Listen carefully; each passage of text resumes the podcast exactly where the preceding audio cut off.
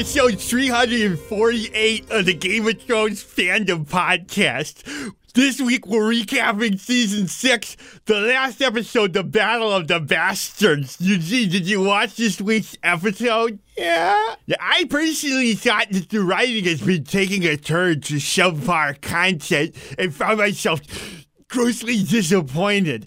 Did you find yourself disappointed with anything of note in, in this episode, The Battle of the Bastards? Uh, I liked it. No, but think about it. Is there anything that you thought was maybe missing from season six, episode Battle of the Bastards? Uh, I thought it was pretty good. Damn it, you see, there were no boobs and butts in this episode. That's why people, I didn't even know if I was watching Game of Thrones anymore. And we have anything to talk about on the podcast. Let's just boobs and butts.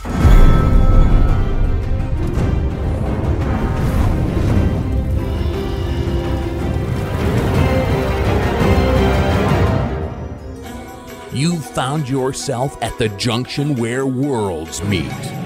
Politics, Civility? How about honesty in this country, folks? entertainment, I don't like entertainment. and a whole bunch of other stuff. It's about having a healthy body image. You have a very unhealthy body. You should have a horrible body image. Not a big home improvement market in Detroit. we are definitely going to get letters. You're listening to Talk Radio's Strangest Animal. You're a strange You're getting louder with Crowder. But you're a strange animal.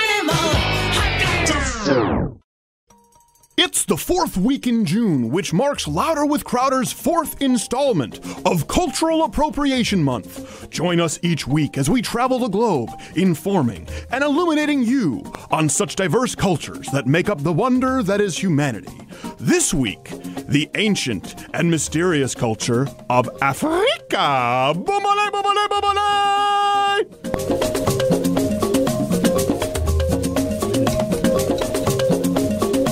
Glad to be with you.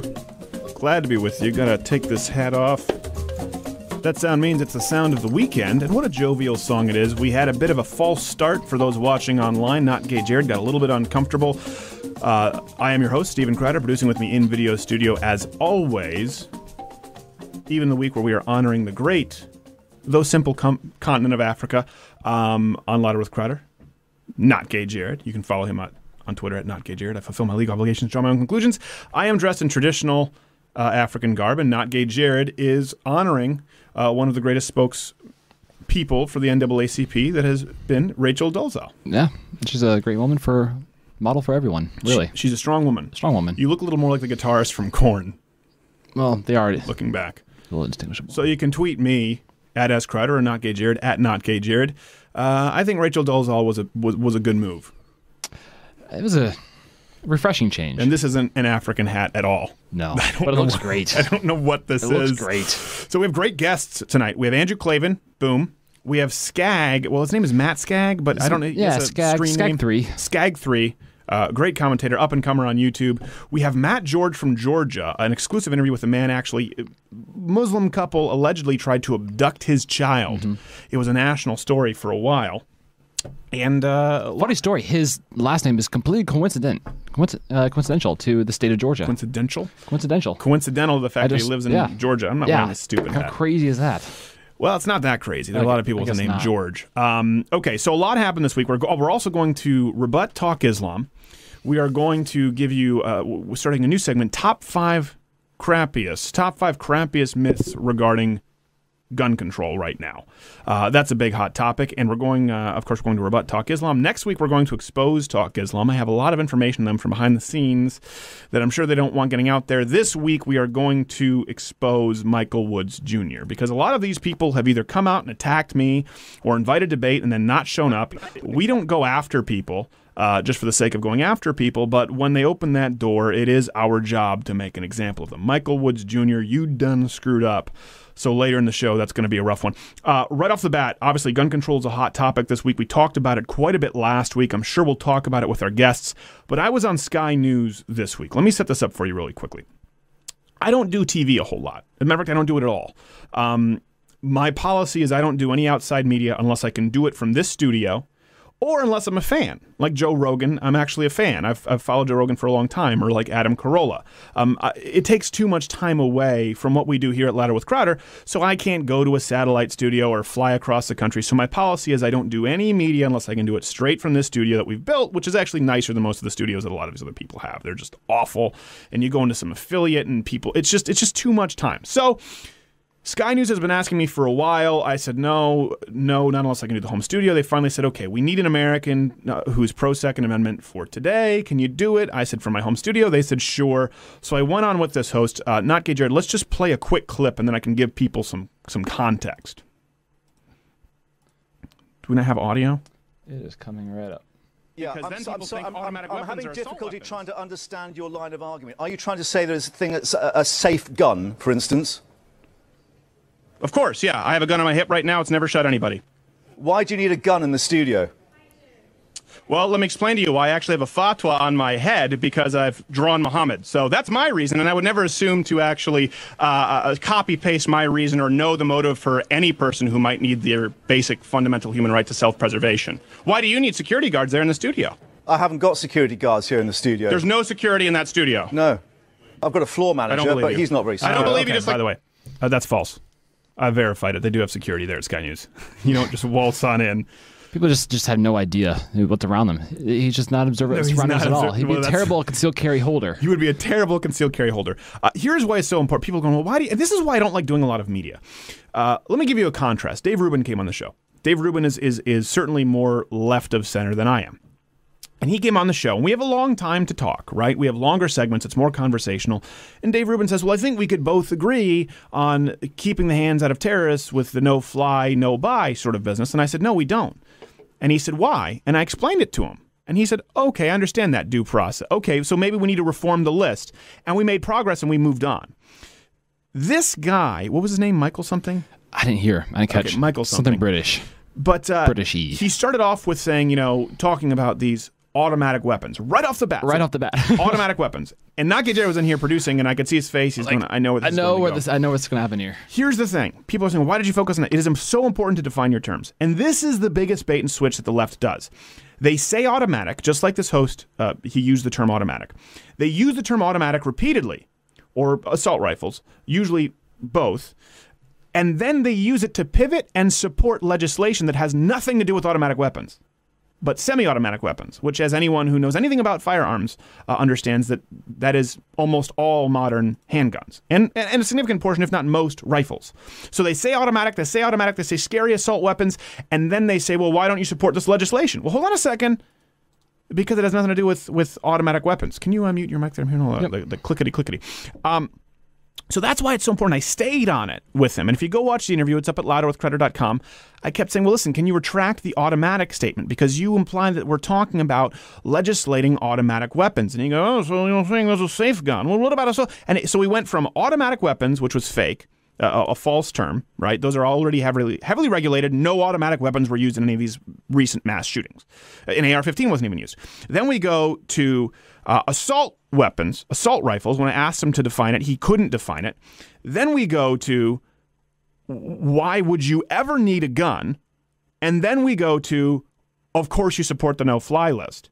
And then we go to safety latch on my concealed carry gun. Here's the thing with, with English, they're so shocked. His reaction, why would you ever need a gun in the studio? I can't possibly imagine. It's the same reason Charlie Hebdo should have had them, dumbass.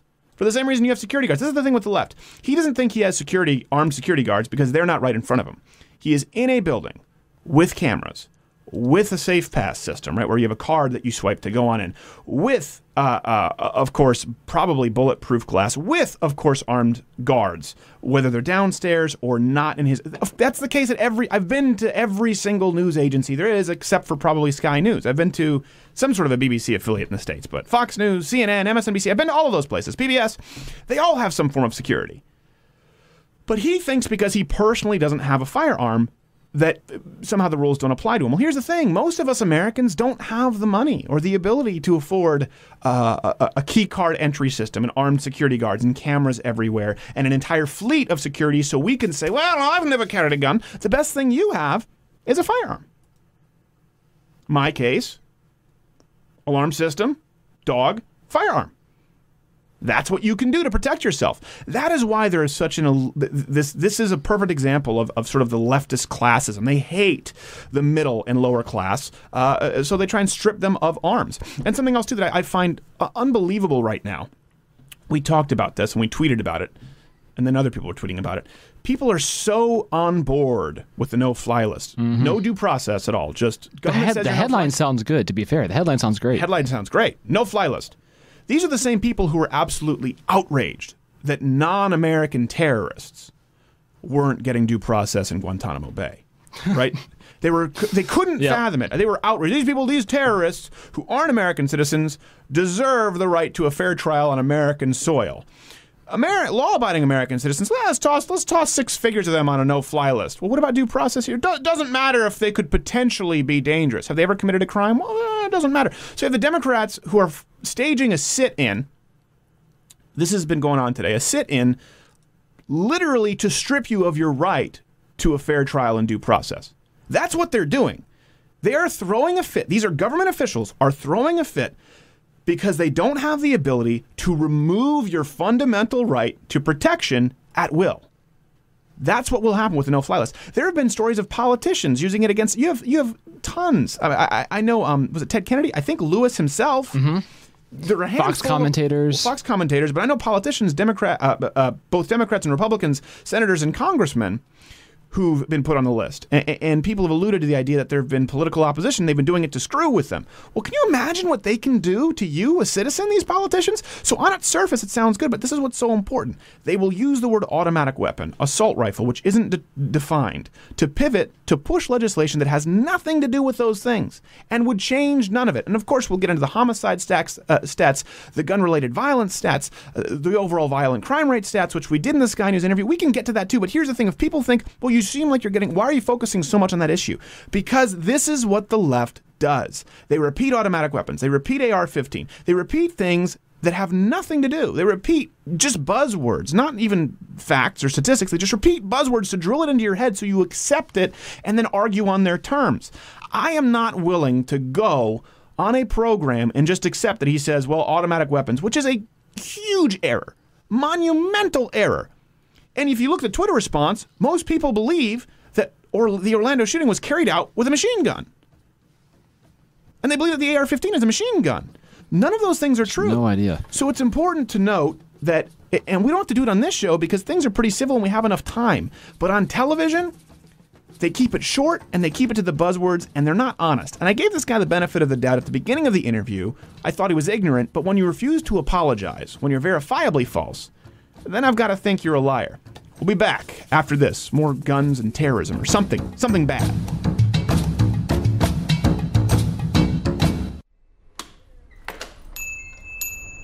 Hello, sir. Welcome to Sporting Rifle Emporium. How can I help you?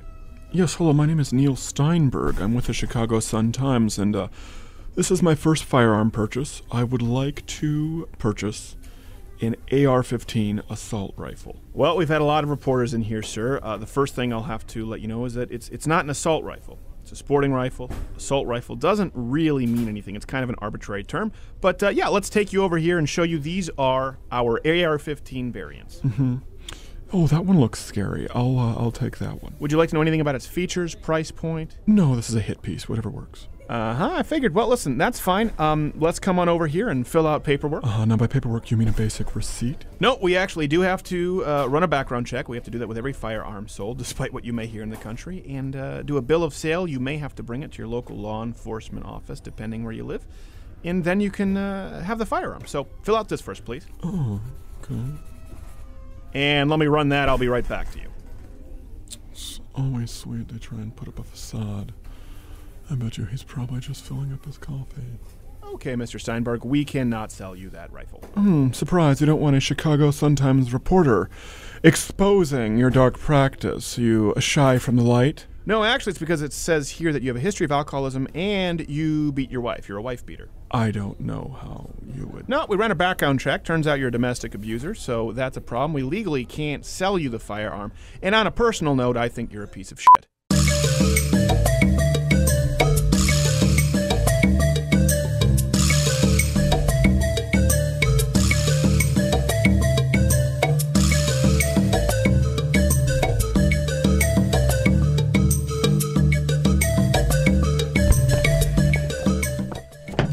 More hats. They're not terribly creative with the melodies. Yeah, not terribly creative with the melodies. Oh, that's right, Cultural Appropriation Month. Sorry, It I'm- is. We have to appreciate the cultures that are available to us. There's a lot to appreciate. Hopper, go lay down. I threw the hat not in anger. It was it was a stage presence move. Um, Africa. We didn't pick a specific country because I was going. Well, maybe we should pick Zambia. Maybe we should pick Zimbabwe. Maybe we should pick South Africa. The truth is that with the continent of, there are a lot of things that we could. We had to sort of expand it. It's really just black. It Be- is. I mean, there are there are a lot of great contributions from uh, not only You're Africans. talking about the satellite imagery, not necessarily the. Uh, Stop it. I didn't know where you're going. Tell me that that. there, there- you're not getting any. Stop it. Stop it, Rachel Dolezal. Um, a lot of great contributions, you know, with Black America. I mean, you have. I mean, obviously, you can have in, in music. Uh, you have so, you have soul, you have R and B, you have Motown, you have blues, you have rock and roll. I mean, in, in sports, you have uh, Jackie Robinson, you have Wilt Chamberlain. I mean, you have, you've got gun crime. There are so many things that we can talk about with African Americans that they have contributed to a rich cultural fabric of the United States. So this is kind of all encompassing of, of Africa and also their um, their their uh, good friends who've immigrated here who are now African American. So here's uh, some here's some fun African stats for you.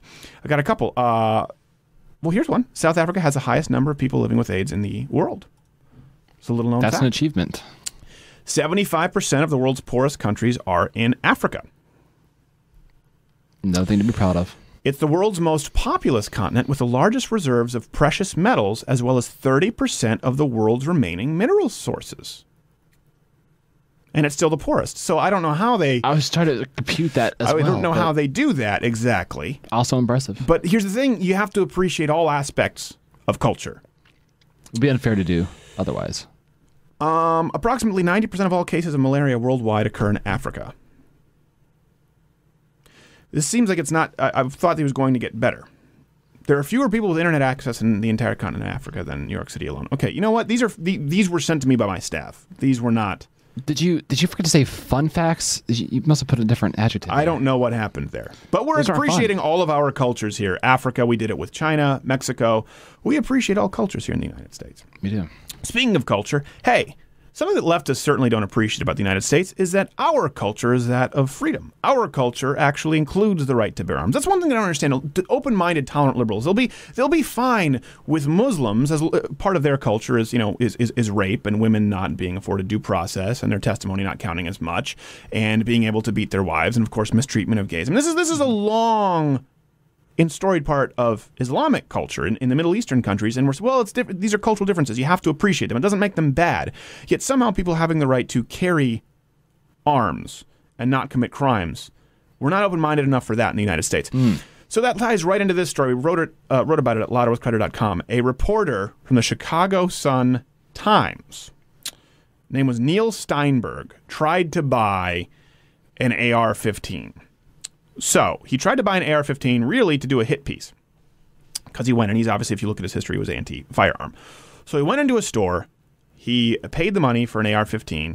Uh, I, I believe he did the background check, and he spent some time with an instructor for a while who talked to them. The instructor knew that he was liberal and said, like, this is why I don't do news because people don't just report news; they do opinion like you. So it's pretty well known that he was left. They weren't necessarily thrilled with it, but they they they served him. Well, the next day he got called, and they said, we can't sell you the firearm this was all over because he wrote as a he wrote about this first and when he released the information it was see the gun industry operates in the dark. Well they said we're not going to sell you the firearm. Neil steinberg of chicago sun-times. And he said oh it's because you're afraid of people learning the truth. They said no that's not it. And he said well why don't you tell me why you didn't uh, sell me the firearm? They said we don't have to do it. We're a private business. We just reserve the right to not sell you the firearm. But he pressed and he slandered them. And so when other people asked this gun shop, they said, well, here's what really happened. We found out he had a history of alcohol abuse as well as spousal abuse. He roughed up his wife. Well, there's your problem. There's your problem right there. So here's something really cool the system worked. And gun uh, shop owners, gun dealers, are so responsible they wouldn't sell to this guy. And he's still trying to go with the narrative that it's because they're afraid of people learning the truth. No, the truth is that you're a wife beating ass. You're a piece of human crap. There, there are very few rungs lower on the human ladder than wife beater. Although someone who looks as feeble as you, wife beater, is pretty bad. Like it's just it's just to add insult to injury. So this happened. It's important because if if the gun owners, the, the gun store owners didn't speak out, people would have just heard the story like, oh, they're getting really scared and they're locking it down, and they if they know you're liberal, they won't sell it to you because they want to operate in the dark and sell guns illegally. I was actually at a gun store one time with my father out of state. And uh, I was looking. There was actually there was a, a firearm that I wanted to buy, and it was on sale. They had a specific sale because they had an overstock.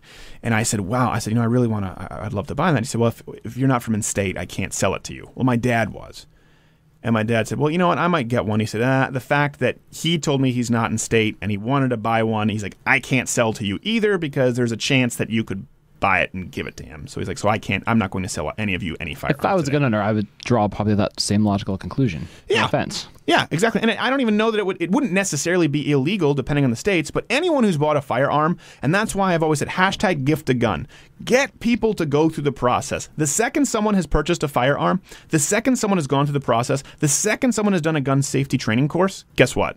They're going to know that all of this is BS. Mm-hmm. They're going to know that the automatic weapon thing is BS. They are going to know that the, the gun stat crimes are BS. They are going to know the semi automatic myth, the no background check, the loophole myth. They're going to understand that. This Chicago Sun Times guy, he came up with a number.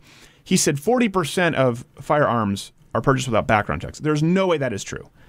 Now, I don't even know where he came up with his number because I was looking for it and I couldn't even find it from the most left leaning sites. And I think what he did, for example, um, when my grandfather passed, there were a few fire, there were a few shotguns and a handgun. Uh, maybe a couple, a handful of guns, right?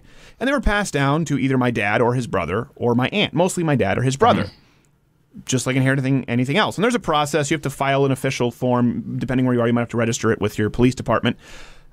I believe that they're filing those under gun show loophole. From my research, that is what happened. It's about it's really about closer to ten percent that go through without a background check because the other thirty that he's he's accounting for Are inheritance. Are inheritance. Yeah. So I couldn't find an at accurate family, stat. You know. Yeah. So I don't want to mislead people because I couldn't find it. If you can tweet me at I'm S pretty sure Obama's quoted that. that Has he? before. I'm pretty sure he has. I, I didn't want to come out with something because even on the furthest left sites, I couldn't corroborate the 40% are bought without background checks anywhere that seemed uh, like I could co- comfort, comfortably substantiate it. So tweet me at S Crowder. We're going to have Andrew Klavan next. We're going to come back, talk Islam rebuttals. We've got some really cool stuff on this program. We had to get through this.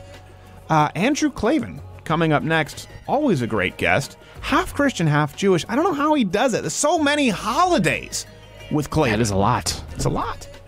When does he work? And now for Jimmy Fallon breaks character. I, uh, that's amazing. I'm funny, right? And now back to your programming.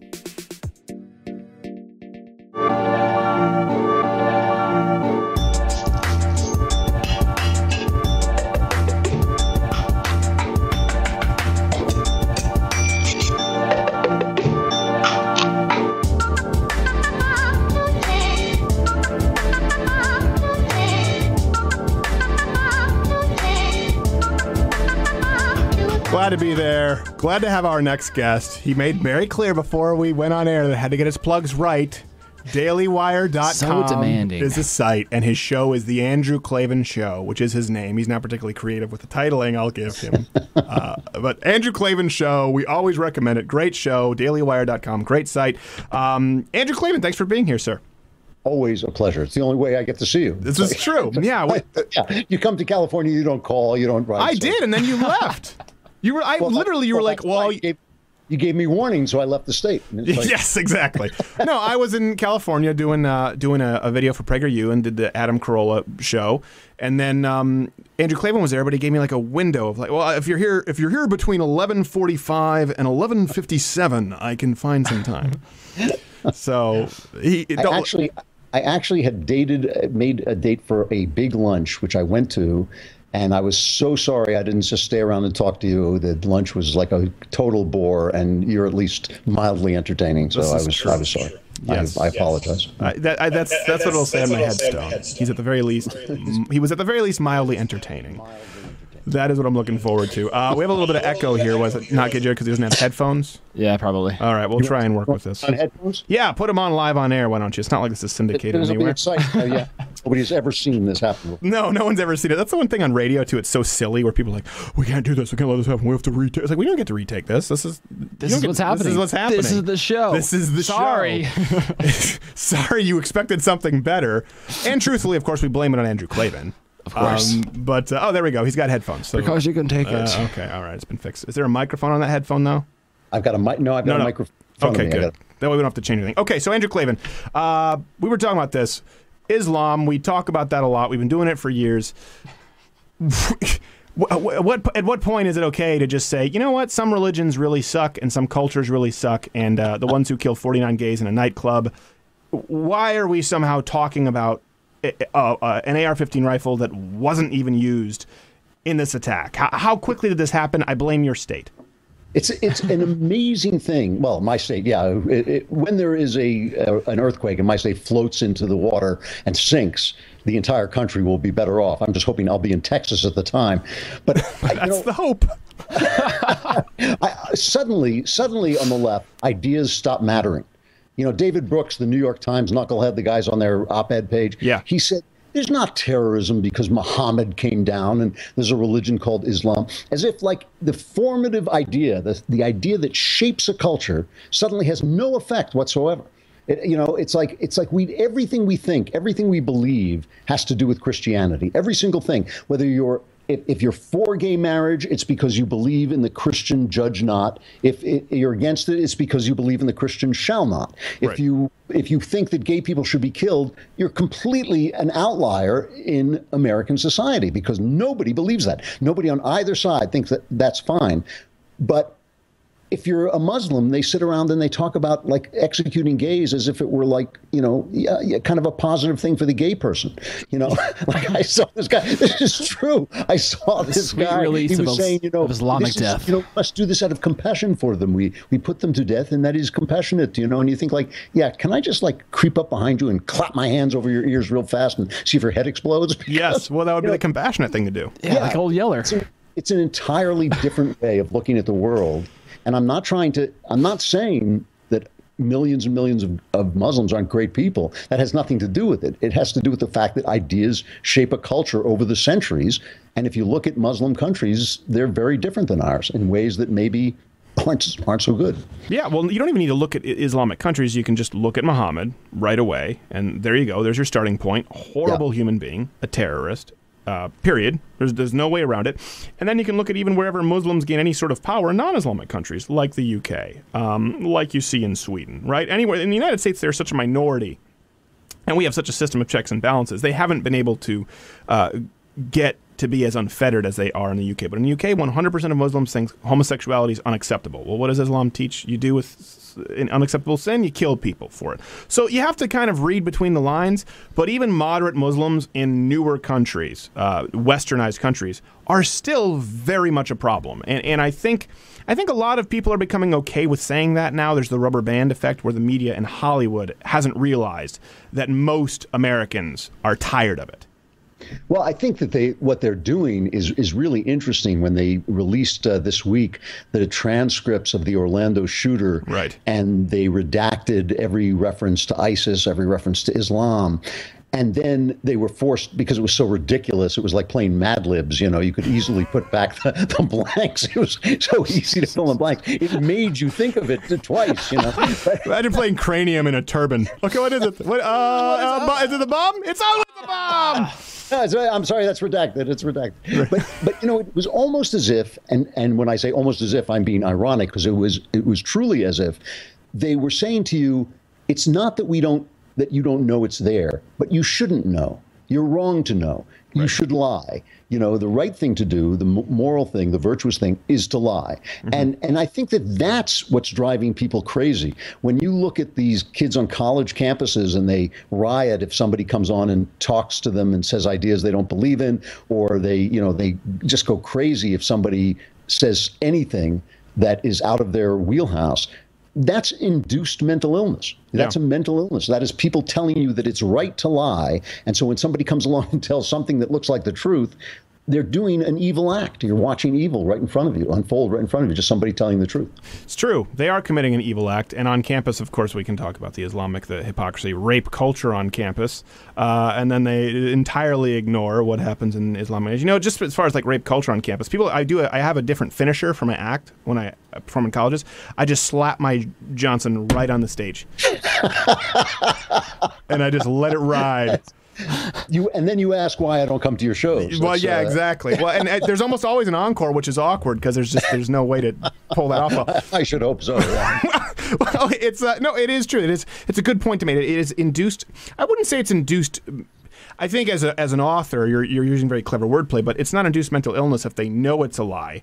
They're simply continuing the propagandist cycle. Well, the well, the mental illness is the idea that the lie is is a to lie is virtuous. Okay. That somehow you're going to change the world for the better by describing it as it's not. You know, so that like if you you know the, the there was a story out of Cologne, Germany. I think it was Cologne. It was it was definitely The Germany. music festival where they got groped and raped. where these girls were getting raped on the way to school, and molested on the way to school, and didn't want to say anything because they didn't want to seem to be anti. Uh, refugee. You know? So these girls are being molested, and they themselves won't say it because, and that is a kind of mental illness. It's like it's virtuous to lie. It's virtuous not to say that I am being attacked and assaulted because if I say it, then people might think that refugees attack and assault people Right.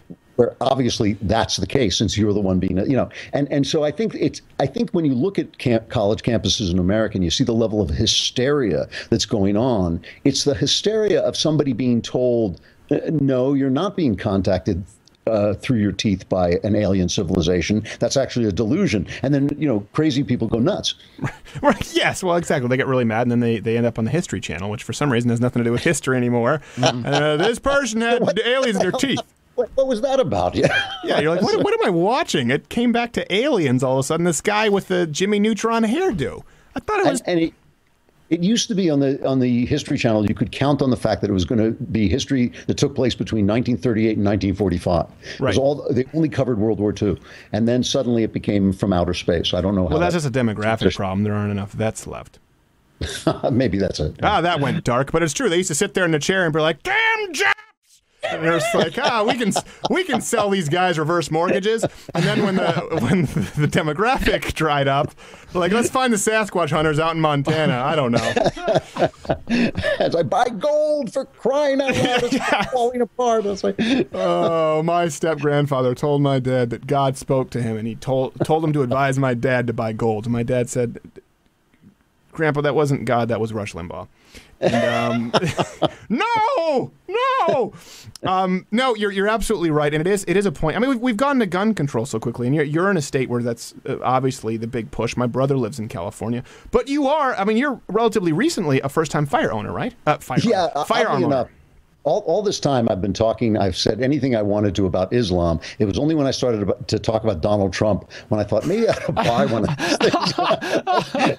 Because the, the Muslims were like, yes, he hates us, we don't care, you know. But the Trumpians were like, wait, you don't like Donald Trump, we'll kill you. I'm sorry. It's a, so I, I just thought they were saying such horrible things about me on Twitter. The Trump people, uh, the alt right, as we call them, uh, they've been they were saying such horrible things about me that I thought, you know what? Now, if, if these people came into my house, it would just be such a delight to blow them into that world that I, I wouldn't want to miss out. You know, Right. Yeah. I want to say, I would say now all I've got is this baseball bat to beat them to death with. I want to blow them away. So- Yes. So no. Exactly.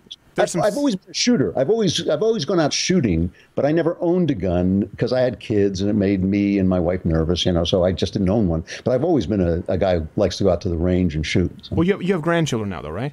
I do have a, a grandchild. Yeah. Okay. Oh, sorry. And how, how old is your grandchild? He is one and a little bit more, like Okay. 14 So, months. uh, well, he's about the age where Muslims will kidnap him if you go to Michael's. So, I wouldn't suggest they kidnap my grand. He'd beat the crap out of him. yeah. Well, yeah. Exactly. They come from countries where you know the, what they uh, consume to sustain them is not necessarily nutrient dense, so they're relatively frail. but you know. Uh, I would love for you to videotape because I have planned to do this with my children, with your grandson, obviously, with, with his father and mother's permission, um, teaching him the firearm. And I mean four or five, getting it with him out at the range, showing him the safety, of course, never giving him a loaded gun and teaching him, okay, this is what you don't do with a gun. This is what you, you never aim it this way. And, uh, and getting your hands around his hand, just like Not Gay Jared had this when he was young, and having him fire that weapon at the range. And I mean this as young as four or five, because every single person I know who's who, who's done that, that child has always respected firearms, and it's never Yeah. been a problem. Well, obviously, I mean, this this is this weird thing that these people who know nothing about guns uh, are constantly preaching to us about guns. And and you know, there was there was a wonderful column this week. I wish everybody would read this uh, by Bill McGurn, uh, my pal at the Wall Street Journal, who wrote about the fact that in New York they had a system for taking the ha- guns out of the hands of bad guys. It's called stop and frisk. And because a lot of the bad guys happened to be black, the New York Times and all the liberals and the ACLU shut down the program. They shut down the program. So we know for a fact that the left is not worried about guns in the hands of bad guys. They're really worried about guns in the hands of good guys because in their mind, good guys are people who don't use guns. You know, they're the, they're them. They're Right. the liberals. And I, I just think it's an amazing thing that these guys, the stupidity that comes out of their mouths about guns, about these this term assault weapon that no, I nobody think you're giving them too much credit. I don't think it's. I don't think it's stupidity. I don't think that Barack Obama um, has no idea what a semi-automatic is. I, I can't believe he's that stupid. Okay. I don't Why? I mean, well, I, I don't think he's that stupid. I think when he says semi-automatic to conflate it with machine gun, I think he's doing it deliberately to mislead people. Because we were we're talking about this this week. This is an issue, the gun issue. Um, no fly, no buy. Whether it's Hillary Clinton or Donald Trump, it requires an entirely uneducated voter base to sell it. It requires it. Yeah. It can't Yeah. work otherwise. It requires people don't know that every handgun is a semi-automatic, pretty much. It requires that they don't know you cannot buy machine guns right now. It requires that they've never purchased a firearm, so they don't understand that there is a system of background checks. The only way to push this through requires low information voters, and th- those can be on both sides. But on the gun issue, they are always entirely on the left. That's an absolute I'm comfortable making. Yeah, yeah, yeah. Um, Sorry, I went on that rant, but we, we're going to bring you back after the break. So before the break, let me give you dailywire.com, the Andrew Klavan show, because he's going to have a heart attack if I don't give him his plugs. I'll say. and uh, we'll be back to talk more about uh, firearms and Muslims, and we'll be dead soon.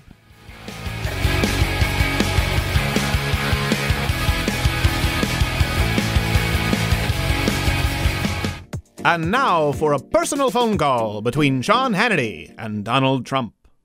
Okay, Mr. Trump, you hang up. No, you hang up. No, you hang up. No, you hang up first. You hang up first. No, you hang up first, Sean. No, you hang up. Sean, I'm not gonna hang up. You gotta hang up first. You're a great American. Hang up first. Okay, we'll both hang up at the same time. Okay. Okay. Okay. I knew you would hang up. Now back to your programming.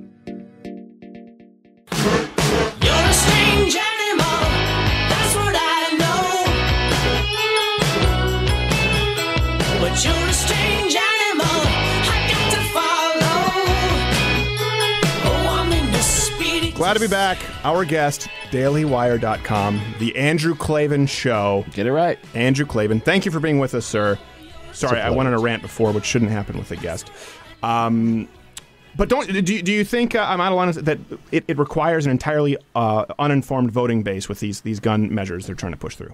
Well, the whole it, it requires an uninformed voting base over the entire spectrum. It's not just uninformed about guns, about what guns do and what kind of guns there are. It, it's also why we're supposed to have guns. Uh, I, I, I've gotten into this conversation several times with liberals where I explain to them we're supposed to have guns so that we can kill the police, so that we can kill, you know, the the the, all, the soldiers. They keep saying, well, Andrew do you need Klavan, straight out of Compton.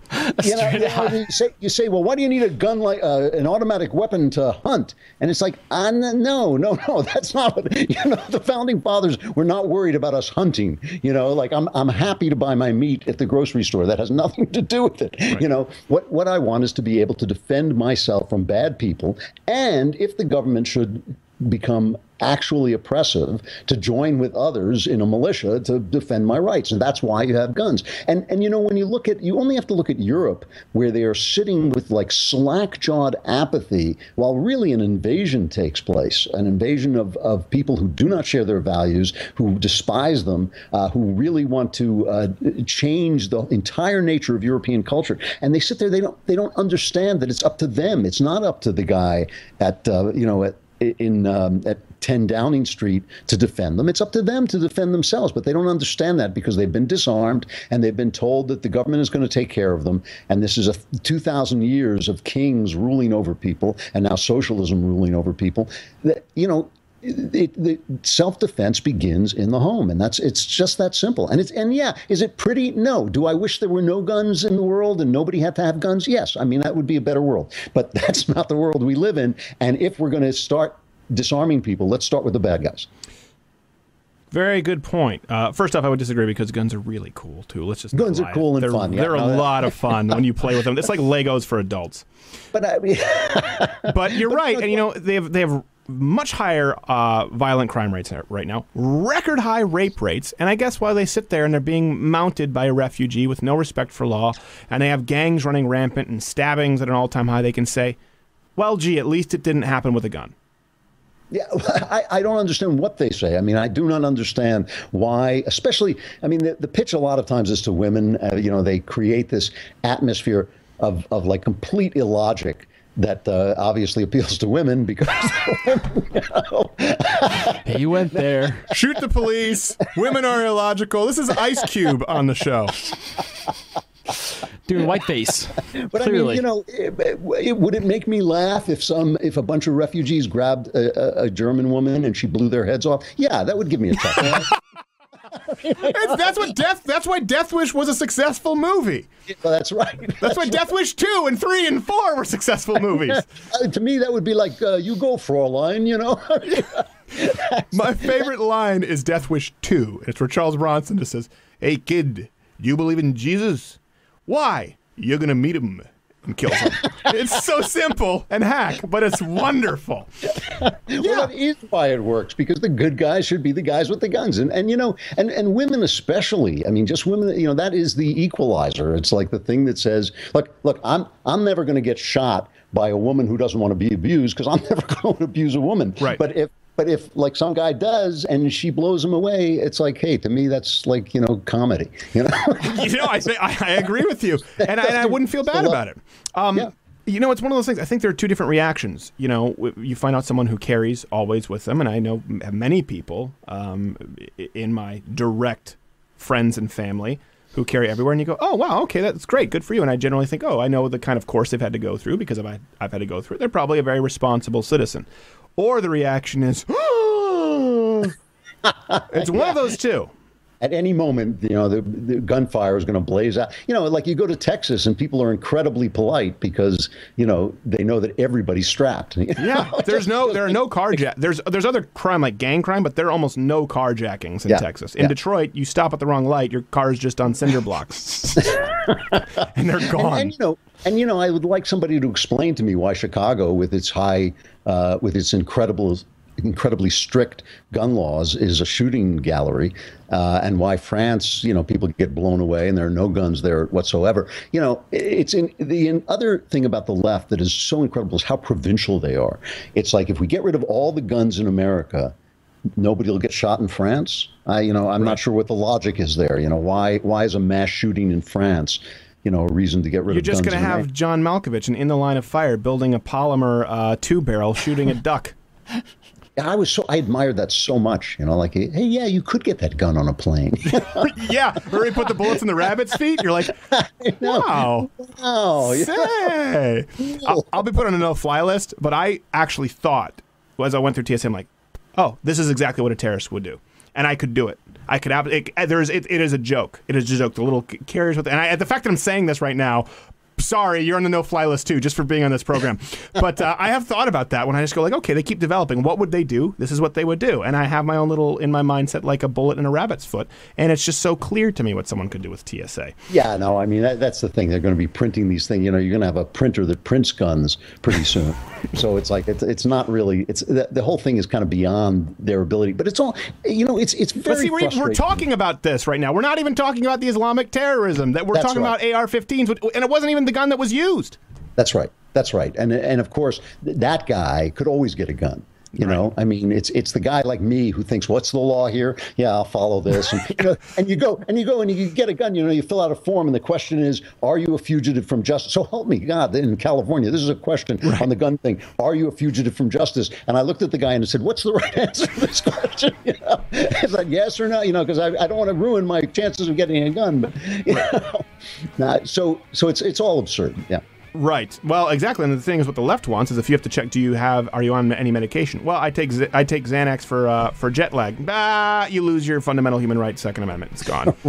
I mean, literally, it could go that far. Um, Andrew Klavan, you give your last plug before we go to the break. People can find you. where? Come on, it's dailywire.com. Listen to my podcast. It's incredibly Of hilarious. course, I know, but I was saying it, so I wanted to give you the chance, and you just gave a worse plug. I bet you're going to get negative traffic. People are going to leave.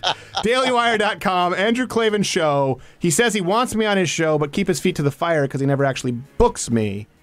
Andrew booked. Klavan Show, DailyWire.com. We will be back, and I'll plug him again after the break, just just just because I know he'll call me. He'll call me. It's just it's going to be a thing. There's always a thing.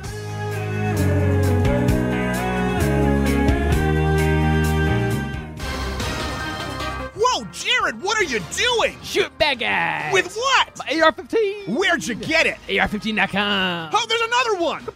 You got him. Yeah. Thank God for AR15.com. They have AR15 and accessories for sale and the best advice there is on the web. Oh, no, there's another one. Kaboom. You got him. Yeah. With your what? AR-15. From where? AR-15.com. That's the best place to go, and that's the takeaway because this commercial's about to stop.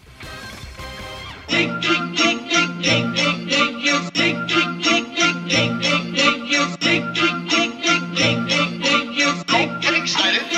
Here we go.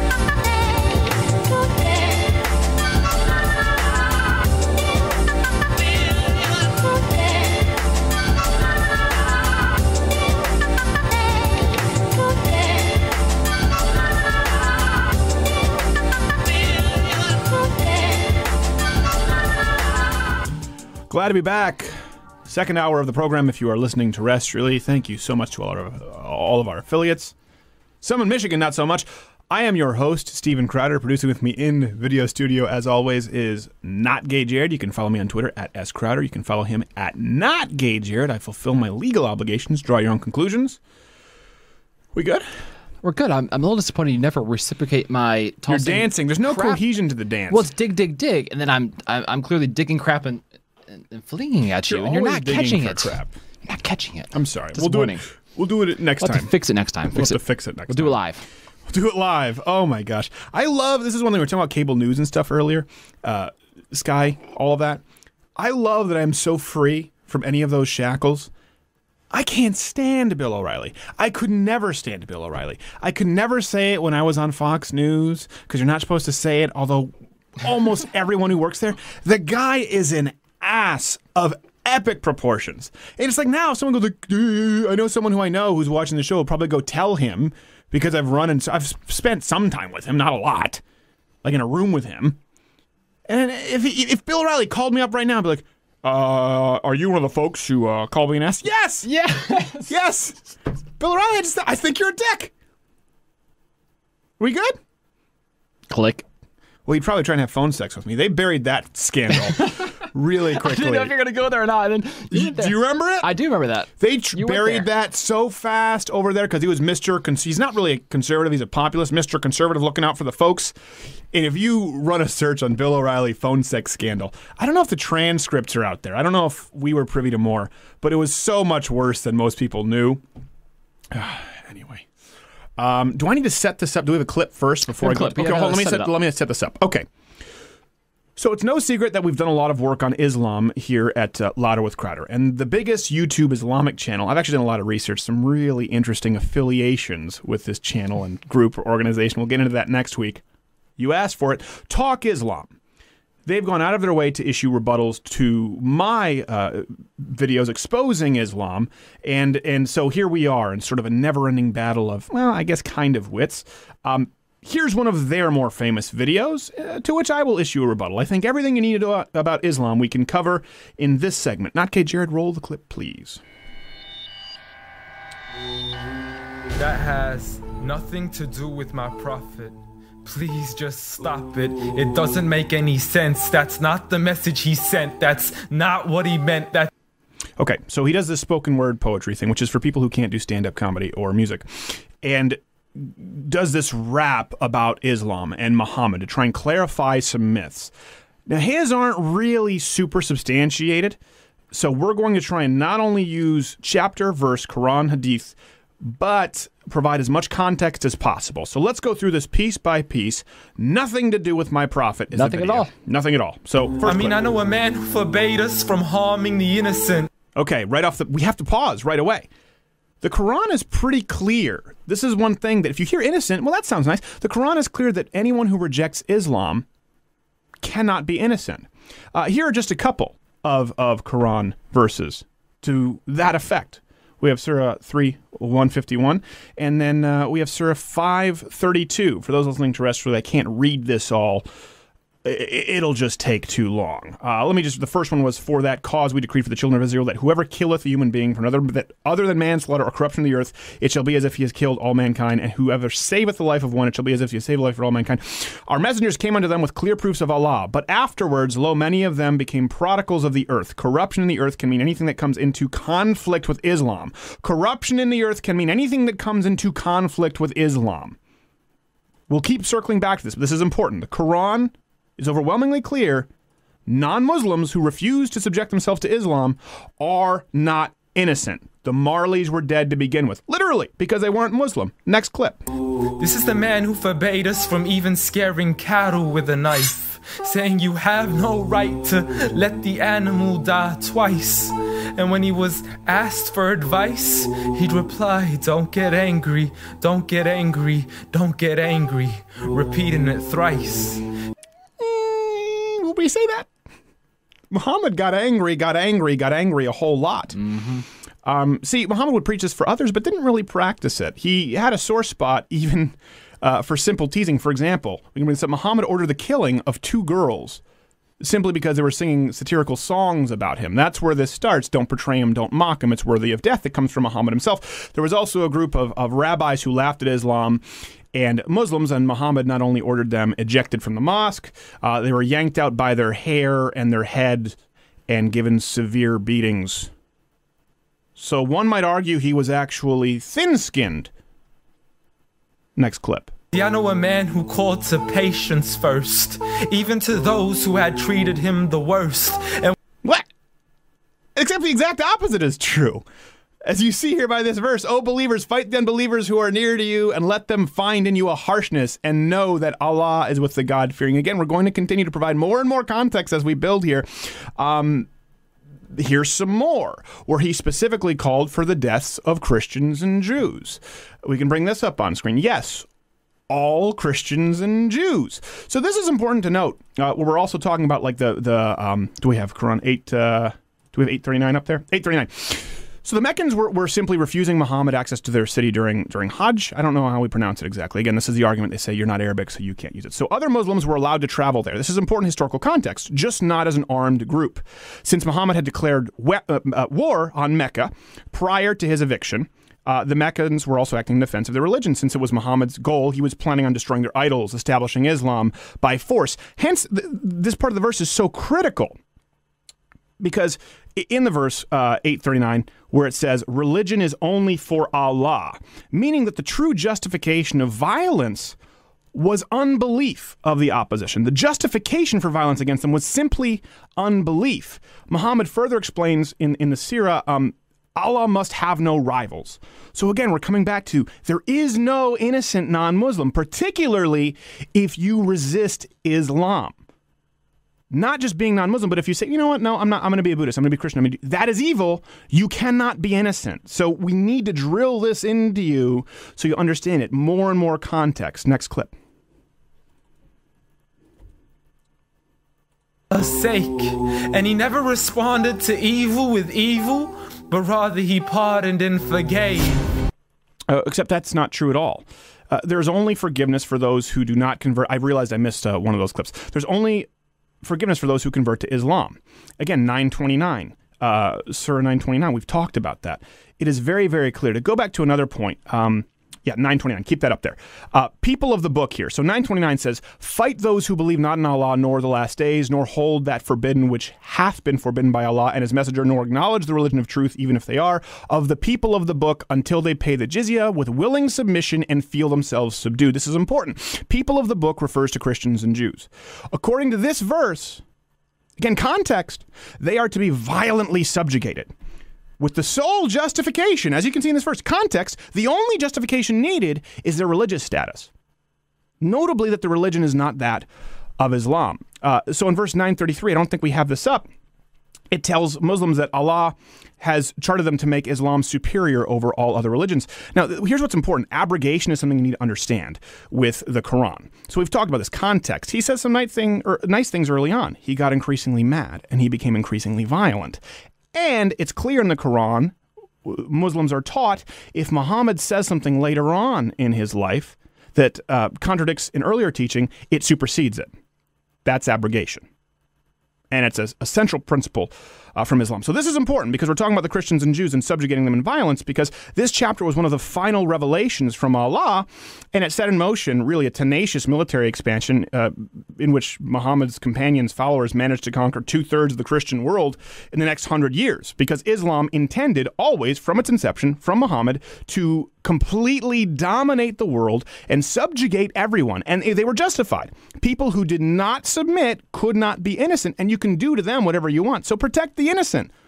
Again, no non Muslims are innocent. Sorry, Jared, I know I kind of skipped around there. He pardoned and forgave. Let's go to that uh, 232 clip where uh, the reward in serving all things. We have that. I mean, I know a man who was so caring and compassionate, who said that there is a reward in serving all things that are animate. In other words, everything that breathes, whether it be the animals, the trees, and every single human being.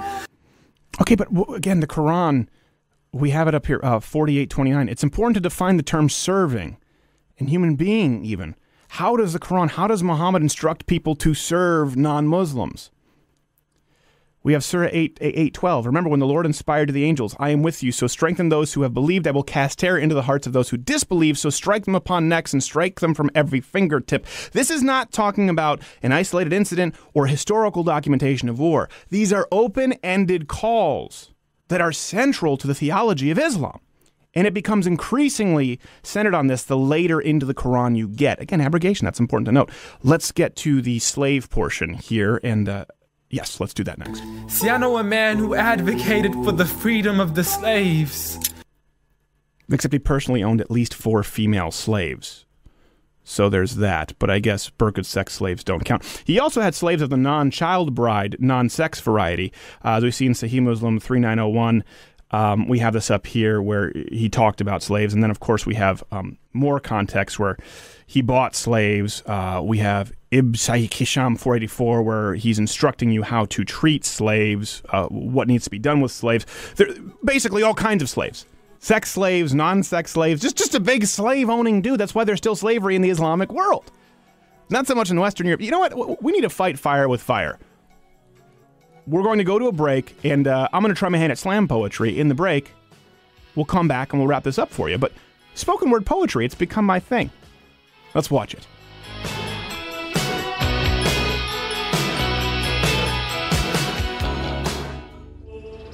Maybe the reason these people act in his name is because, unlike I say, terrorists and Muhammad are one and the same. See, maybe the reason for pipe bombs and suicide vests is to fulfill the teachings of Muhammad, just like the rest. See, the technology wasn't good back then, it took a while to get there.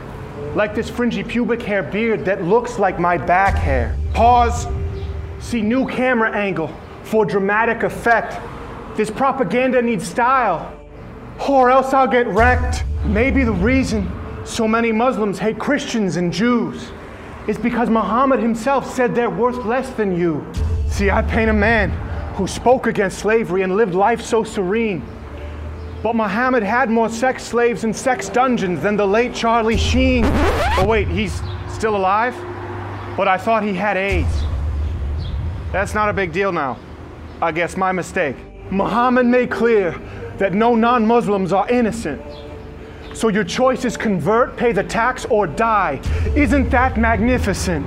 See no forgiveness for those who rejected his teachings, which, by the way, changed all the time. Oh, what's this I'm reading? It's true, Muhammad started off peaceful, but got increasingly angry. But you need to learn about abrogation to understand the insanity. See, what that means is what Muhammad taught later has to supersede all the previous Islamic teachings, which then cease to be. When you take Muhammad's teachings and life as a whole, his story is clear. He was a wife beating pedophile, serial killing bigot who was really just an overall piece of shit.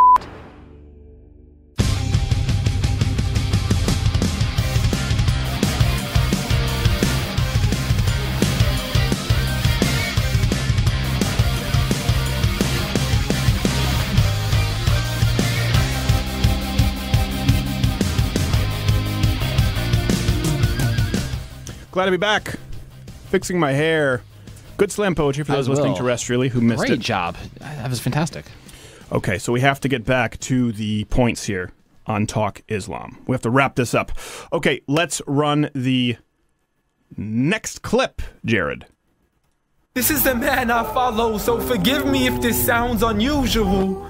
But the man I know was so much more handsome, so beautiful. I guess now is about the time when we're not supposed to mention that closeted homosexuality is rampant in Islamic countries. Childish, yes. Relevant, I would argue very much so. Next clip. But nevertheless, I know a man who still taught us to stand up for the oppressed. Okay, all right, people, let's get the macro. Here's where we tie it all together. I've clearly just proven, and I well, by the way, this guy at Talk Islam is welcome to come on the program. He's done online rebuttals. I don't do online rebuttals to anyone uh, against whom I'm I'm not willing to debate in person. I think that's something that a coward does.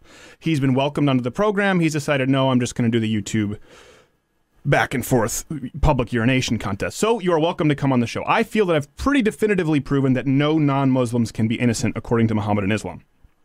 Now, he talks about the oppressed. It's important to note, not Jared. I don't know how much of this you kind of knew before today. You're an educated guy, but a lot of people don't know this about Islam. Yeah, I didn't know much. Um, anyone who refuses Islamic subjugation is not only not innocent, but they are seen as an oppressor, according to Muhammad. Yes, even you watching, Mr. Tolerant liberal atheist who thinks that you are appreciative of Islamic culture. Um, I have an Islamic, I don't have it up here, but they talk about how the 30th sin, which is mentioned as one of the greater sins, is not helping the oppressed people. Um, to defend the oppressed is to ward off evil, according to Islam. And not performing such a task is, is, is, considered shirking a great duty, which Allah has made incumbent upon Muslims. So, anyone who is engaged in evil is an oppressor, okay? According to Islam. Anything non Muslim or against Islam is evil. Ergo, anybody who fights for the freedom to engage in evil is an oppressor. And they can be put to death. That's the thing. Fight against oppressors, kill them. Don't hurt innocents. If you're not Muslim, you can't be innocent. If you refuse Islam, you are an oppressor. And Muhammad made it clear that they are justified in killing you. Do all Muslims follow this? No. Did Muhammad teach this? Absolutely. That's what he taught. That's how he lived his life. That's what's so important to know about Muhammad. Chapter and verse, all here. We'll have all of the references at louderwithcrowder.com. Here's the thing with Islam, too. It's sort of like the Second Amendment. We've talked about this. When taken very literally, um, it seems bad. I mean, kill all non believers, but context matters. I understand that, right? You can take verses in the Bible where talking about specific instances of war, um, regulations for battle during that time. I get that. I understand that that's not necessarily fair to do. Con- but here's the thing with Islam on its surface, it's bad. When taken within context, however, it gets even worse. So you talk Islam painted, well, they, it's propaganda. They painted a picture of a man who demanded peace, humane treatment of, of the innocent, of animals, fought against slavery. loved the trees. Loved the trees. Big fan of the trees. Big fan of the foliage, and protected the oppressors. The reality is that Muhammad was a sex slave owning, wife beating pedophile who made it expressly clear that all non Muslims, by definition, cannot be innocent, and that all non Muslims who refuse to subject themselves to Islam are, by definition, oppressors who were ordered by Muhammad to be fought and killed. Read the Quran if you're listening to this. Check the references at louderwithcrowder.com. They'll all be there. Learn the context. So learn the verses and read beyond the verses, learn the context, fact check me, please, and prove me where I'm wrong. I welcome it. That's my challenge to you. We don't have an outro. We don't. We, We don't play have some anywhere to more go. slam poetry though. Do we, do we have some more slam poetry of his? We don't. Oh, we don't. You thought we could do it, but we don't actually have it. Um, you tweet me at S Crowder. I'm, I'm more than happy to. Maybe I can get up on Twitter here and see what people think about the Talk Islam business. I read the Quran with an open mind and heart, says Stephanie Spears. It truly is an evil text. Muslims can turn anything into anything. I think she, she meant to, to write something else there, but I appreciate it. Uh, Chewbacca's lover at Chewie's lover said, "Talk Islam really sounds like a drunk gay Christopher Walken to me." I can guess kind of I'm see trying that. to think if he's talking about Islam. Muhammad in the Quran killed Jews. Maybe it's like the, it's the weepy tone. I The think that's what it is. It's the what is tone. that with the weepy tone? Is that I kind of Macklemore? Is he the one? Uh, no, I, I don't see him doing it too much. What's funny it's, is it's very Talk much it's popular with this style of music and this style of don't call it music. I'm ashamed. I love hip hop. That's not That's not how- Well, he's against music. He's part of the school of thought with Islam where they think music is bad as- and evil. Yeah. So they've tricked God by putting a musical background, but he's just doing spoken word, so it's technically not music. See, because God doesn't pick up on, on bass tones. Oh, he doesn't. That's clever. It's clever. I never thought about that. God can be easy to trick. He is that. He may be omnipresent, but um, he's easy. He's not really up to date on the electric beats, on the technology with music creation. So what do you say? Uh, S. Crowder just called Muhammad a piece of blank. I'm glad this guy concealed carries, or I'd be worried for his safety. You know, here's one thing, and I people have asked us if they if we would sell that Muhammad shirt from the Bob Ross painting. If people want that and you'll wear it, we'll we'll sell it. We're going to create the store. Here's the thing. Here's why we do this. Okay, and if you look, if you just look at that segment we just did, is it offensive? Sure. But it is remarkably researched. And I'm a comedian. Like I said, my, my end there's fact check me, prove me wrong. I'm open to it. I want to be proven wrong. Let me give you an idea as to where I was wrong. Patriot Act. Now, I was too young to, to, to really have a, a, a vote at that point, um, but I've talked about this on the show. I willfully admit now, in spirit, am I still less, was I less worried of George W. Bush using the Patriot Act for abuse than Barack Obama? Yes. Um, and it has been used it has been abused grossly. Now, I was young. I was in my teens, and I thought, well, you know what? Everyone supported the Patriot Act after 9 11. I've talked about this. It's not a principle change. It was, as a young person, I didn't think of someone like Barack Most Obama. people coming supported the war. After Exactly. 9/11. And you thought we had to. I didn't see Barack Obama coming. And I've learned from that. I've learned from that. I am willing to say, hey, here's here's where I was wrong. Here's why I was wrong. Um, the reason we do this with Islam and the Quran and drawing Muhammad is so hopefully more of you do, because they can't catch us all. And the more you do it, the less power they have. The more you shine a light on this, the less power they have. The less individuals they can pick off. Because if just a mob of people are drawing Muhammad and a mob of people are open in their criticism, guess what? It makes it a lot harder to fight. Do we have a guest coming up? Matt George coming up. Oh, that's right. We have him out. We have him on hold. Matt George. Speaking of Islam, Muslim couple out there in Georgia uh, allegedly tried to abduct. They got screwed. His little child, 14 month old, and then the media called them racist. Not the Muslims who tried to abduct, but, but him. Him. Kidnap a child if, as long as they're racist. It's cool. It's cool. It's cool.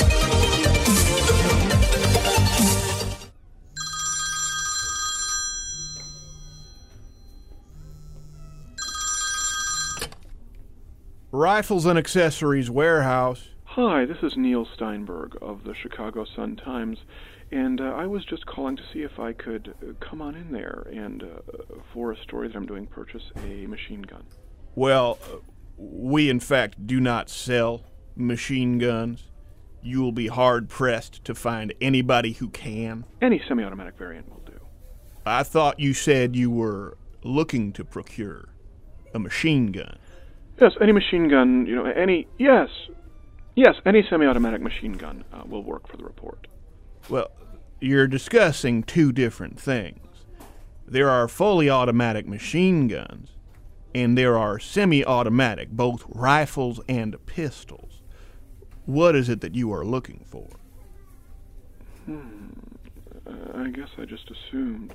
Do you mean to tell me that you work for a major publication like the Chicago Sun Times and your level of understanding of current firearm technology is so limited that you genuinely do not understand the difference between a semi automatic and a fully automatic machine gun. Wait, well, wait a second. Are you that guy who was denied a rifle for beating his wife? Well, that's not necessarily the way I'd put it. No, it's the way the law puts it, in a legal fashion, and from a personal standpoint. You are a piece of human shit.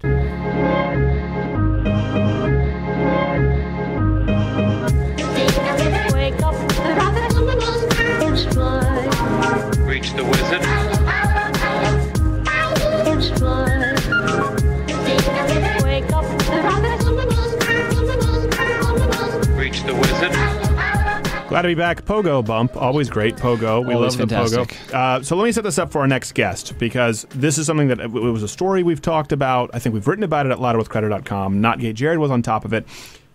This happened in Georgia. It was on the news.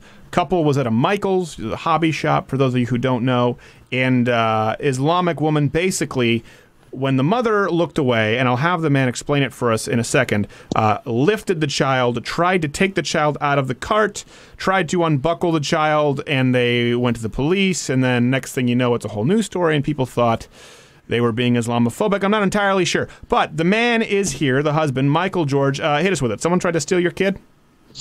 Matt George at Michaels. Yeah, Matt George at Michaels. Did I, what did I say? Michael George. it's Michael confusing because there's a Michael and a George Matt in the Michael, story. Michael George, Matt George from Michaels. Someone tried to yank your toddler. Yeah, I get that a lot. Anyway, the Michael Jordan thing. Okay. Um, yeah, no, uh, it was pretty scary. Um, she and it's, it happened like you said. I mean, it was.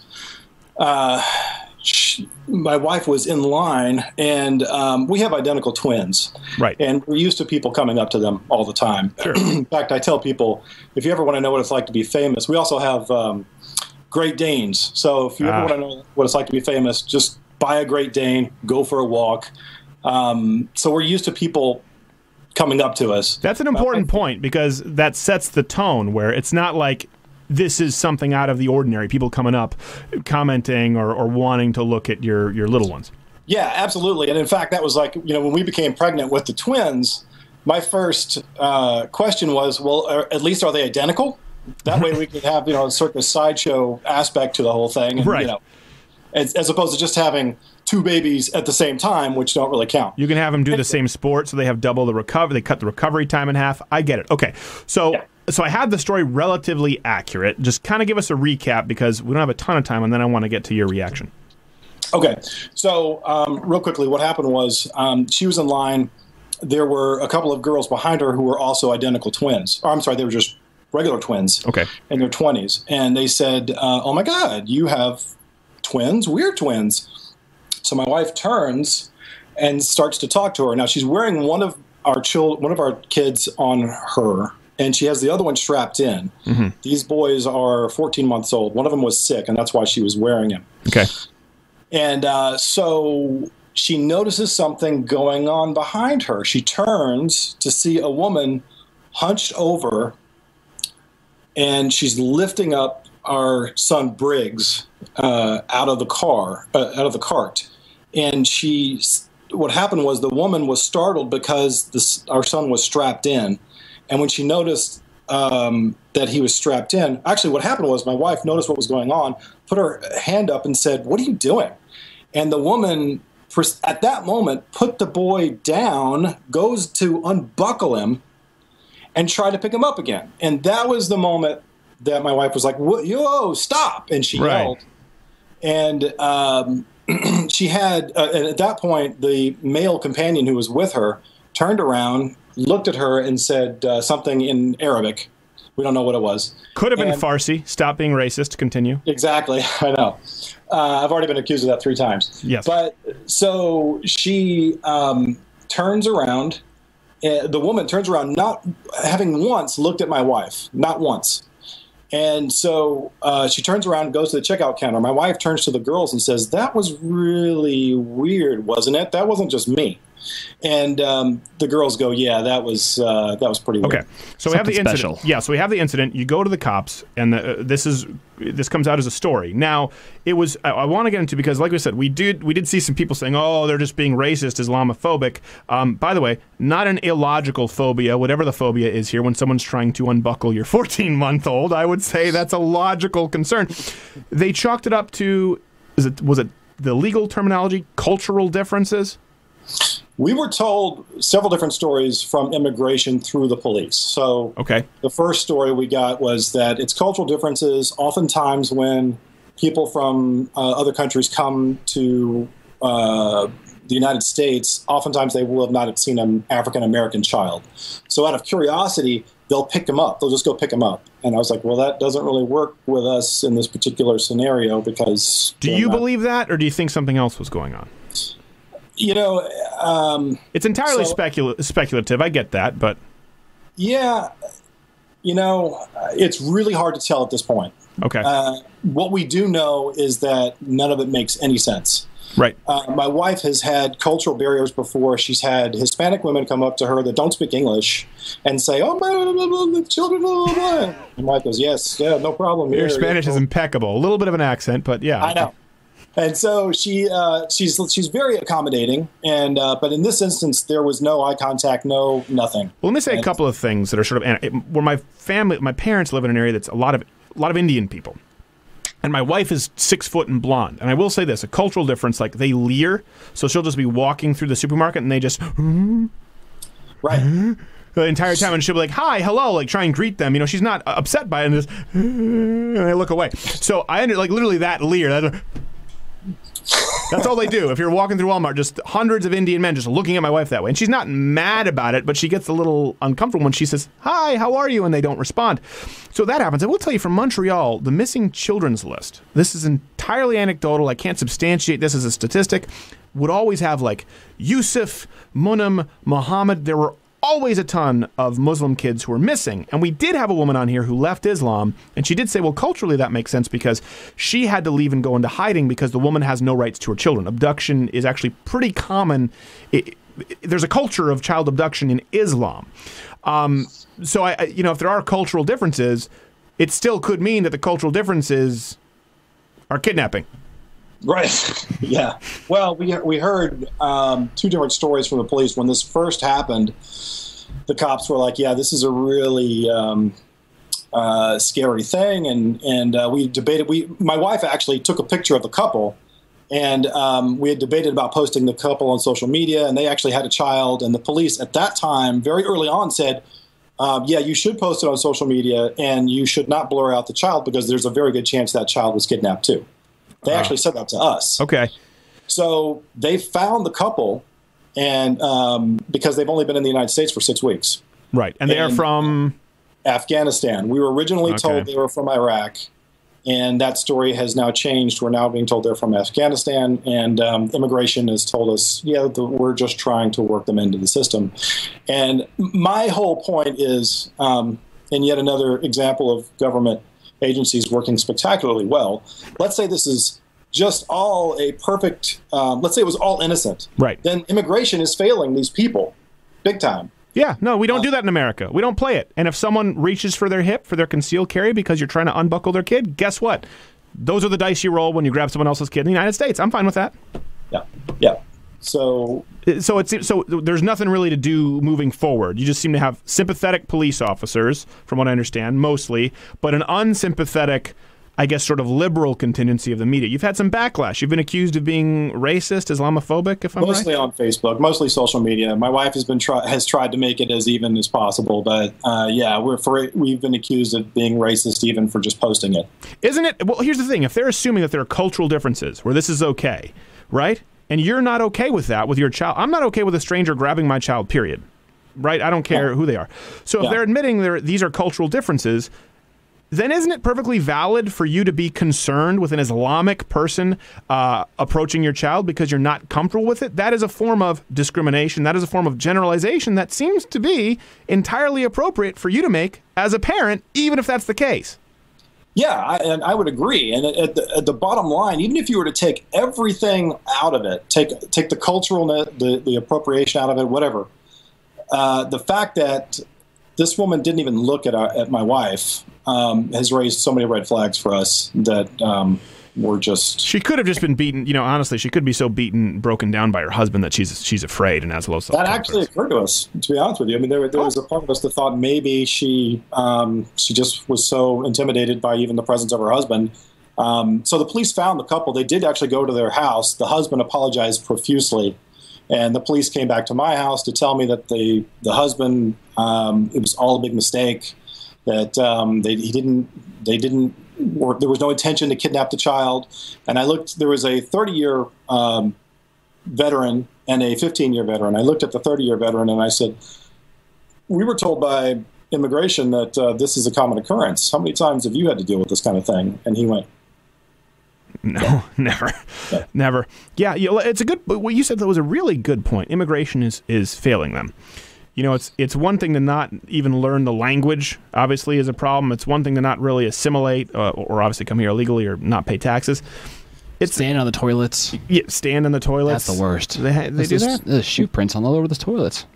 Squatty potties are have just the- ruined I think those are just the, the truck world stops of Western you go culture. to, and I don't think it's because of people using the toilets for their initial um, that's design. That's fair. Um, but at a certain point, it's like they're grabbing people's children, unbuckling someone's. And I hope that anyone who's a leftist or a social justice warrior would put the at least put themselves in in your shoes. Because I, I watched the interview. We have it up on the website where your wife said, like, we're used to people coming up to us. That's fine, but not looking you in the face. Trying to take your 14 month old, 16 month old? Yeah, 14. 14 month old and unbuckling it with when you're not looking. That is something I think would terrify any parent. Any parent. Yeah, yeah, and a lot of people have said, uh, "Why didn't you do more? Why didn't you jump on the woman? Why didn't you do this? Why didn't you do that?" The, you know, she ultimately had the situation under control when the woman dropped our baby. Um, and you know, when you're, it's it's tough when Sure. you're in those types of situations. Who knows how you're going to react? So, Yeah, well, I, I- I'm just amazed as to it's a big misunderstanding. I'm surprised too. What I want to know is if he's so apologetic when the cops came over. This is entirely listen. I'm, I'm speculating Monday quarterback. That's fine, but um, if he was so apologetic to the cops, why did he turn to that woman and say something in what we think was Arabic without acknowledging you in the moment? Why didn't he turn to you and say I'm so sorry and explain it? yeah, why not say it in English? And and also the other thing I was going to say that um, the police very initi- initially early on were like, yeah, this could be a problem. Um, they told us about the I 20 corridor being a big human trafficking corridor. And um, so, you know, the, they've kind of shifted. They went from, uh, yeah, this is really serious, to coming over here and going, yeah, it was all a big mistake. Sorry. Right.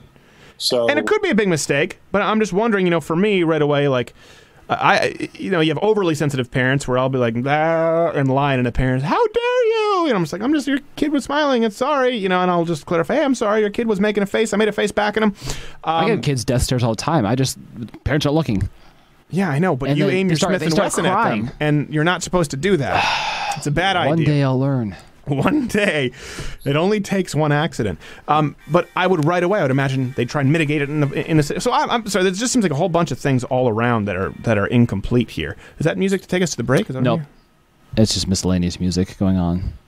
I'm sorry, Matt and Jared. it's saying you've gone on too long. no, no, no, no, he's not. So okay. So what would you say to people? What do you do now? What would you say to people who are first hearing about this story, or do you have any advice for parents? ultimately the lesson is you know buckle your kids in even at the shop i mean it was uh, that was what she took away from it was uh, we don't know what would have happened had she not even had briggs buckled into the safety uh, buckled into the seat so Right. you know that, that's all we can take from it at this point and that the guy, if nothing else, is a total prick because he should have apologized there on the spot. You didn't say it, I said it. If I were a dad, I would be upset with him. Matt George, thank you so much. If anything develops, please keep us posted, okay?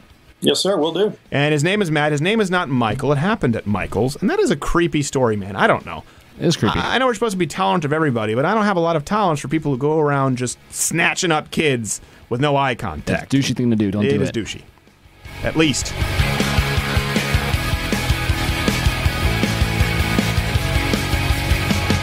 And now, Samantha Bee punctuates her salient point with extreme profanity while wearing a cool leather jacket. So you know what, Republicans? F- you, right? Am I right? Look at my jacket. And now back to your programming. When it's time to party, we will party hard.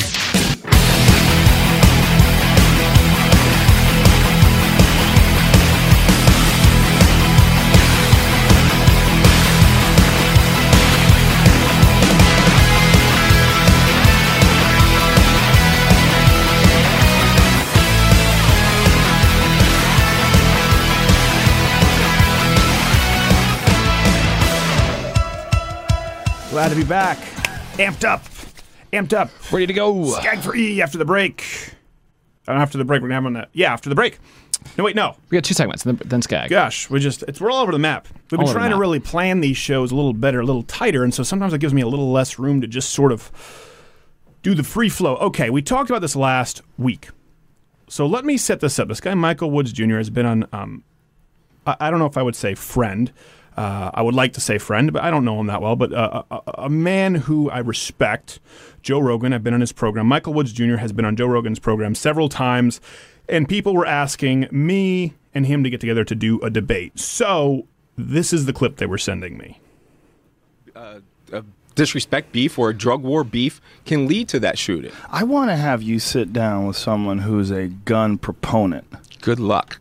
What do you mean, good luck? I've been here for a year doing this day in and day out, challenging everyone from Sam Harris to whoever. They're not gonna. They're not gonna do this. The evidence is on my side. Well, they, they're not going to do what? Have They're not gonna have a you? debate oh, because- they certainly would. I Oh, could definitely set that up. set it up.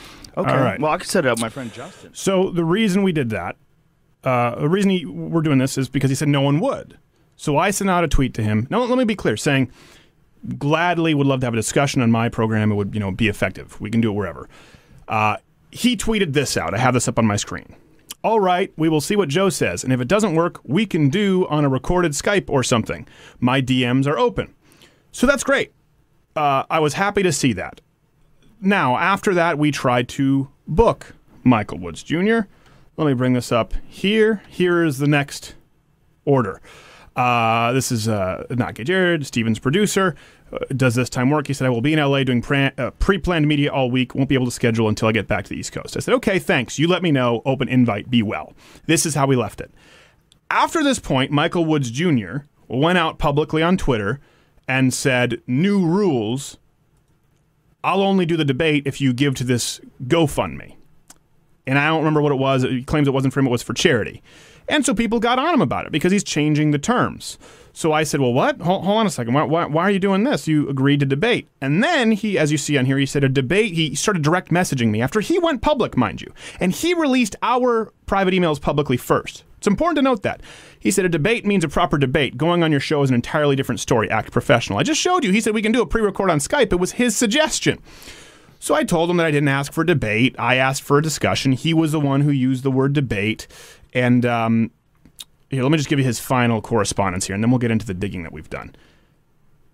He said, I'm willing to essentially do your challenge, but as you should, as a good person, attempt to raise the donations for the youth attempting to be a good citizen. In good fun, not for you to come and be nice here and talk crap publicly.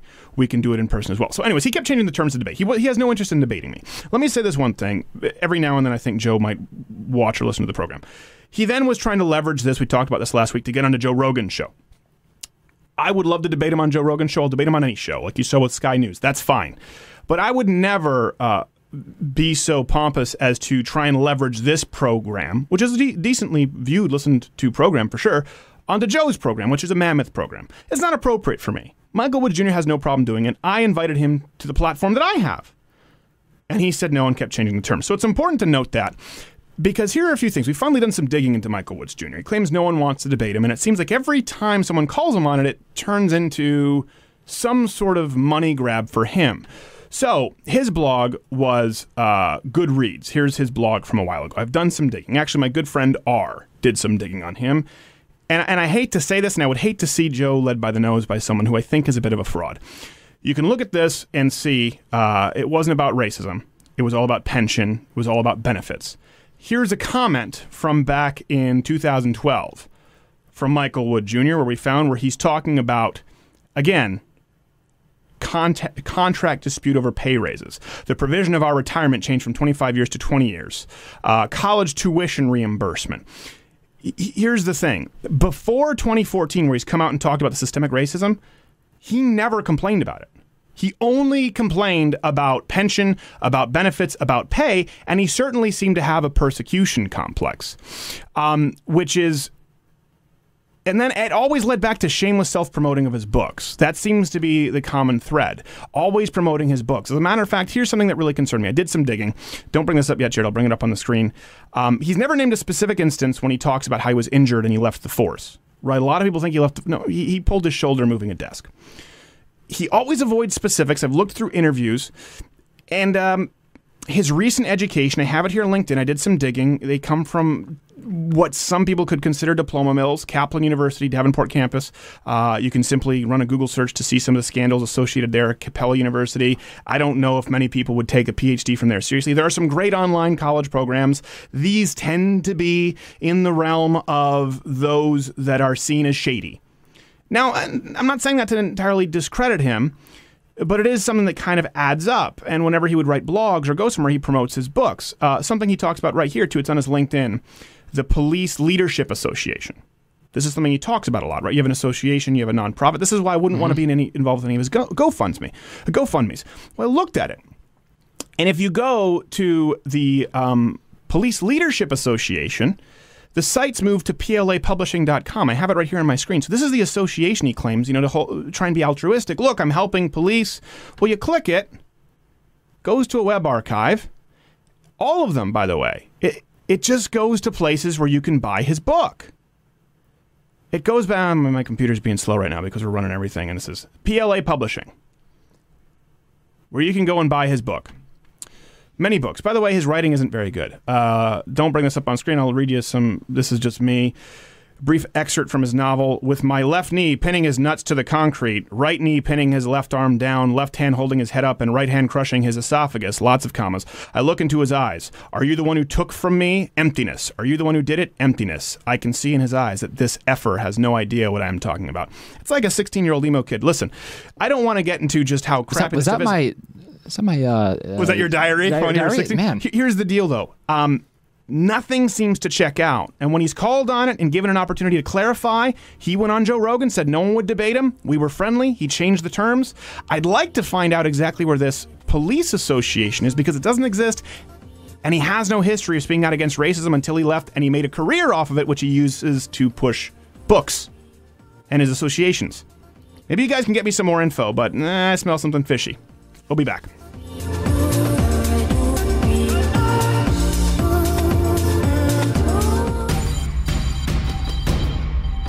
Okay, business time. Really simple. Some of you don't know where to find me. Louderwithcrowder.com. Half a dozen to 10 articles every single day. Twitter. Follow me at S Crowder. Louder with Crowder podcast on iTunes, SoundCloud, or any other podcatching device. YouTube.com slash Steven Crowder, or you can type in Steven Crowder on Facebook and be one of the million plus fans, or join the mailing list. There are so many ways for you to stay connected. You have no excuse. You have no excuse, just like you have no excuse for those rolls that are just cascading over your belt buckle. You should be ashamed. Unless you're a lady, then you deserve a get her a medal. And now for late night show prep with Seth Meyers. Hello? Hi, Seth. This is Hillary Clinton. I just wanted to make sure that you got those talking points we sent over. Yep, all set. And now back to your programming.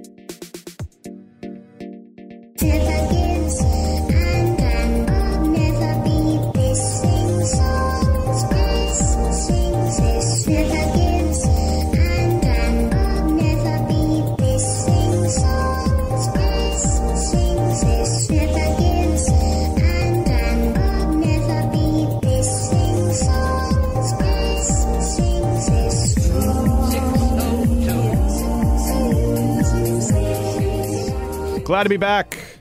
And we're going to have Skagg 3 after the break. Up and coming YouTuber, former liberal, who's opened his mind a little bit. We'll have hopefully a good discussion, get into his story and also where he lines up on the current election. And, and it's become so divisive now.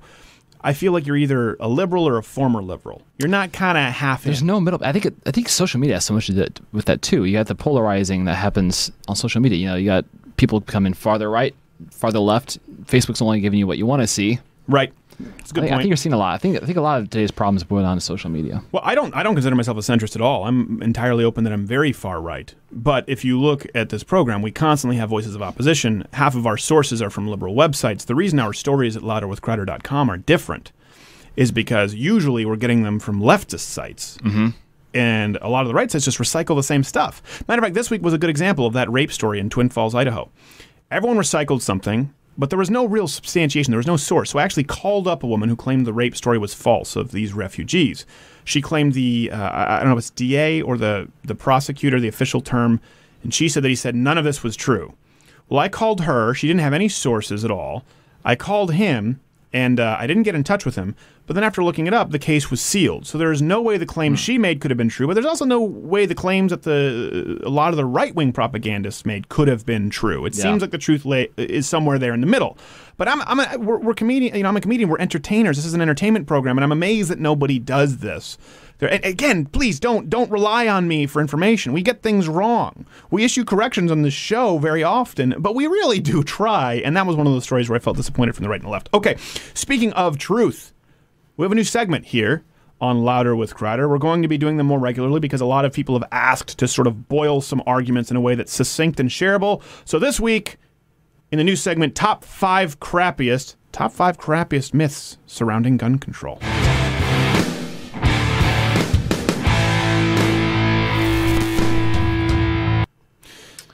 That was short, it just kind of ended.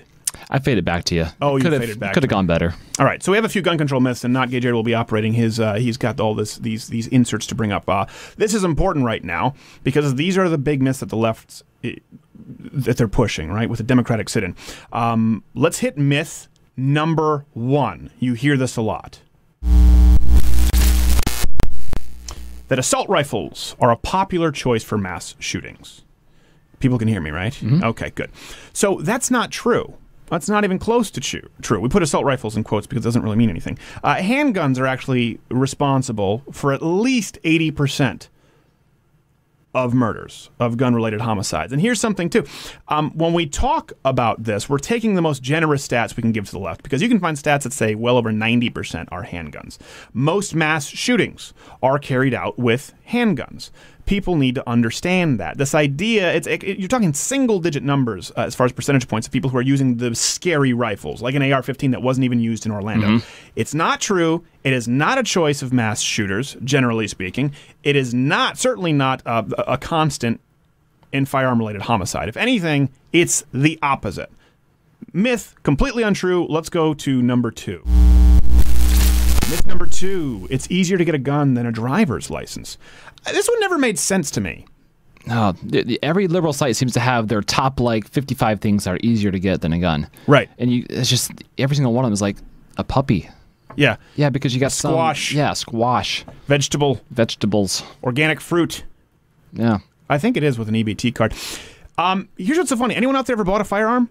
You need a driver's license or a state comparable ID. Anyone who's not had a driver's license, generally speaking, a state comparable ID is harder to get than a driver's license. Yeah. You typically just use a driver's license because it's the easiest. A lot of people in New York, they'll just do kind of the driver's license, do the test because it's the easiest still thing to get. You don't really want to go down to Secretary of State and do a state issued IDs.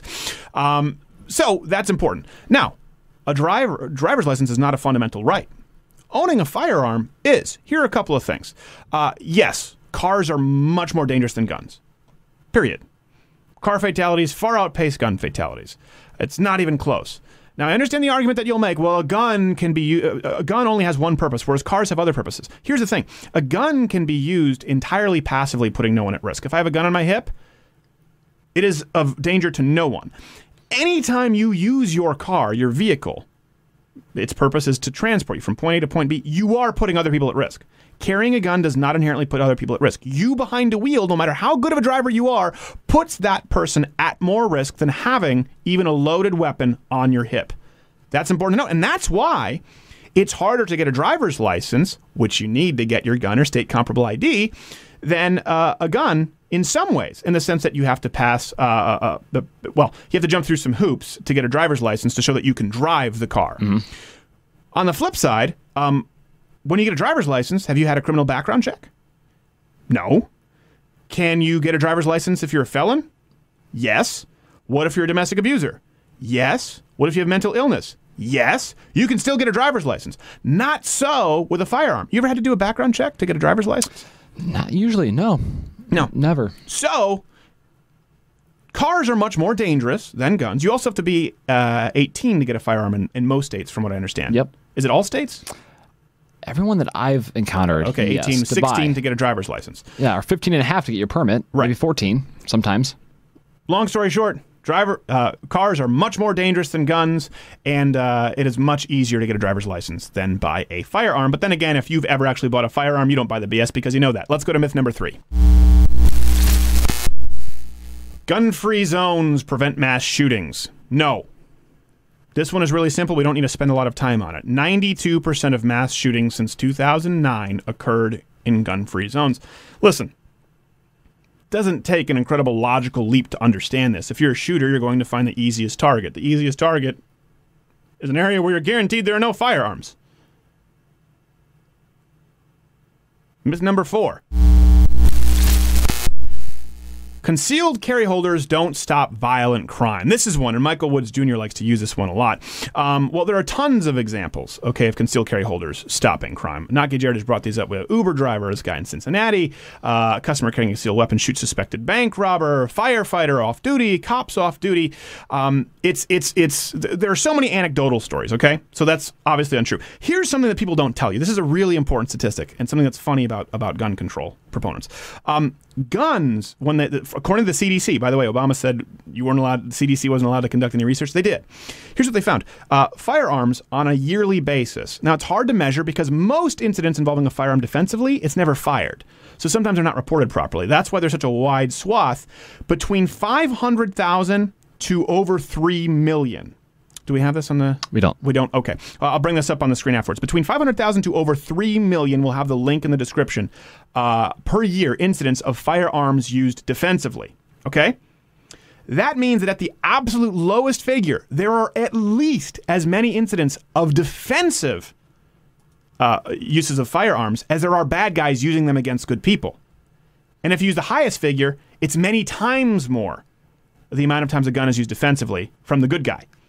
So that's something, to be, and this is from the CDC. The, these are undeniable statistics that people don't want to tell you. So not only anecdotally do you hear about these things all the time, but yes, guns are used defensively in millions of cases. And uh, here's another chart too: concealed carry. Now, correlation doesn't necessarily equal causation, but if you look at concealed carry as it has gone up, violent crime has steadily gone down. Does it mean that that's because of concealed carry? No, but it does prove verifiably that an increase in concealed carry certainly does not result in increased crime. The trend would be decreased crime. It's not necessarily because of concealed carry, but certainly There are more guns now in the population than ever. than ever. Than ever. Than ever, and violent crime is lower and gun crime is Gun- lower. yeah. Uh, okay, last myth, number five. That gun control laws actually work. I'll toss this to you. You can go email me through louderwithcrowder.com or tweet me at scrowder. Um, can anyone name me any law or proposed laws on the table that would stop mass shootings? That would have stopped this last one? Anything? The no-fly list? No. Guy wasn't on the no-fly list. Background uh, loophole. There was no loophole here. Magazine. I mean, come on, listen. Anyone can get a magazine. I, I'm trying to not go into the fact that obviously criminals will still commit crime, therefore they'll buy guns illegally. That's the most obvious one. But let's assume even going through legal avenues right now. Is there any proposed law right here that would have stopped these? Let me give you some stats right here. Uh, we have this up from Conservative Review. Fantastic. Gun murders on a decline since the 90s.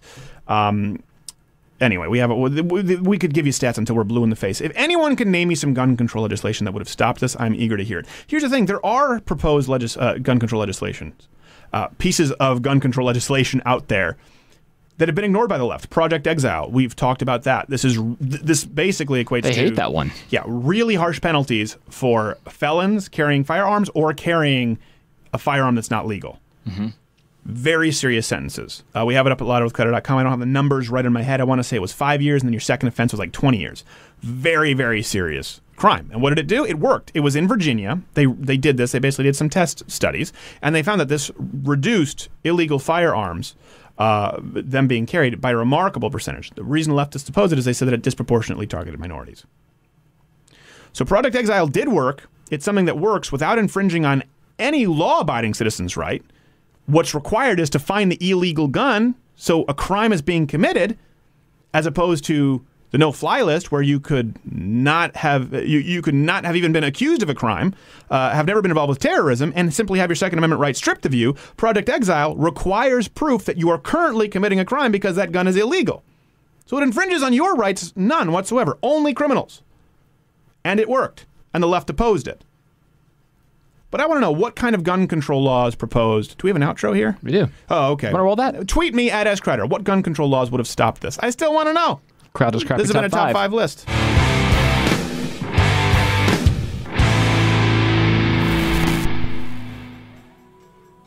I think we're going to a break now. We're going to break. We have like a couple seconds. We do have a couple All right, bye. We'll see you. Skagg 3 coming up after this. Stay tuned.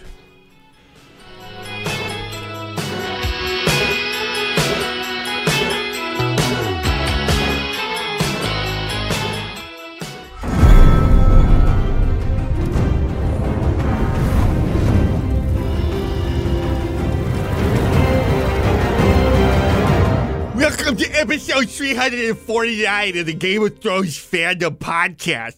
I want to take this opportunity to use a platform that Eugene and I have created, an influence we have, to send a direct message to George Martin, the brilliant and prolific creator of Game of Thrones, as well as its original inspirational content, the fictional series of A Song of Fire and Ice. George, your fans are crying out to you there has been a noticeable decrease in quality on the Game of Thrones show, and your fans who have been loyal loyally supporting you want more boobs and butts. If the show doesn't have the boobs and butts, I just go watch the Lord of the fucking Rings. Yeah, but I think Game of Thrones is is more grown up than Lord of the Rings. No, it's not the point, Eugene. It's not about age appropriate content or the ring and the fire. Listen. If there's no boobs and butts, it's not Game of Thrones, George. George. George. Get your shit together, George. Your fans watch you. Get return to form.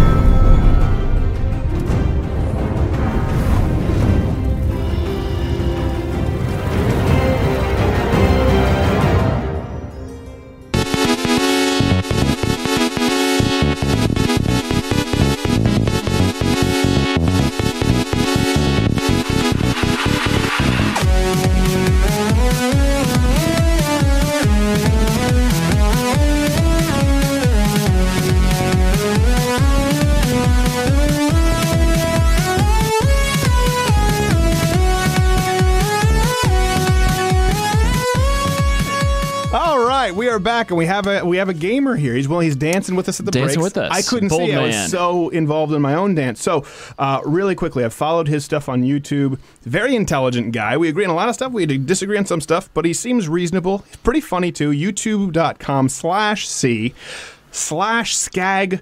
Three. He's rebranding, so that'll be easier. But I do recommend checking out his channel, uh, and and I'm trying to keep track of the right name. So so we'll go with Matt right now. Matt, thanks for being with us. Sounds awesome. Pleasure to be here. Sorry about my dancing skills. That was uh, I haven't done it since high school prom. I think maybe Well- the last time. Well, we shouldn't have done it since high school prom, but we do it Yeah. anyway, so I wouldn't feel guilty about it.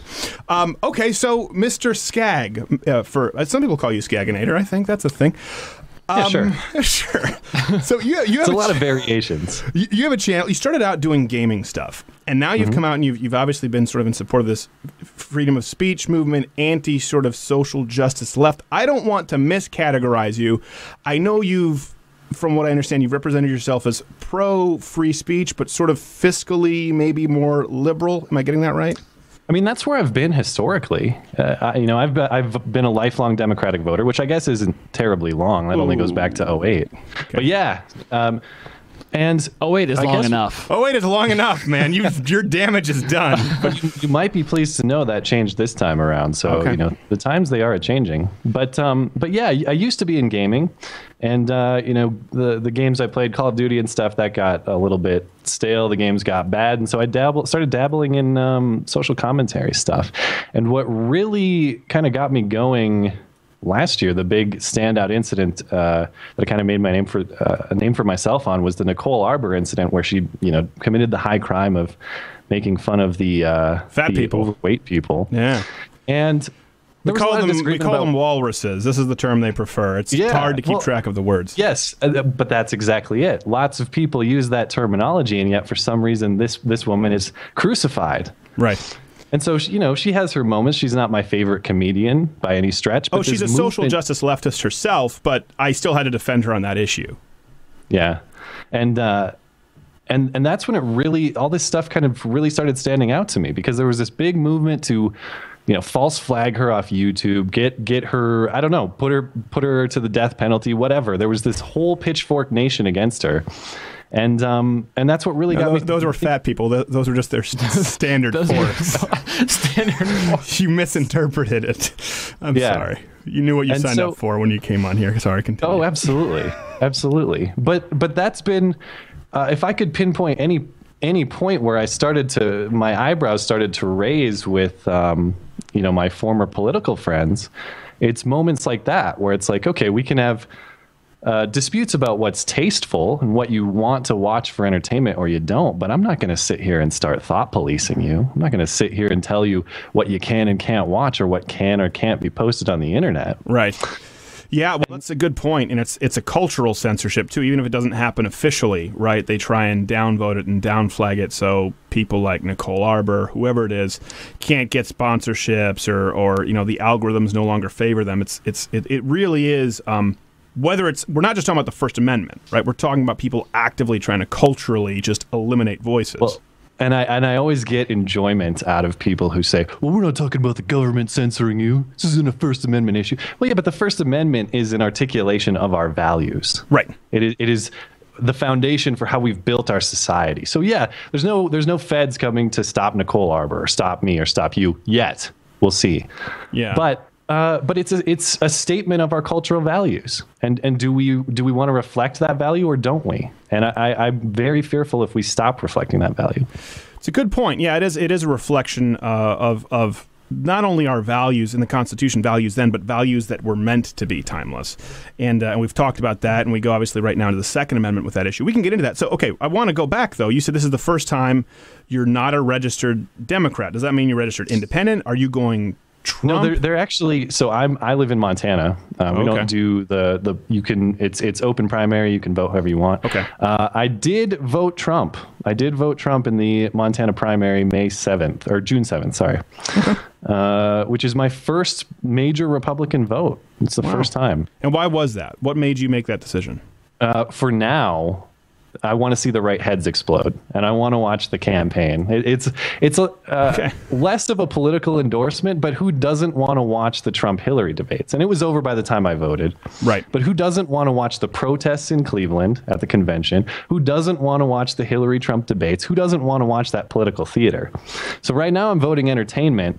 Um, yes, but At least he's honest about it. This is honest about Yeah. it.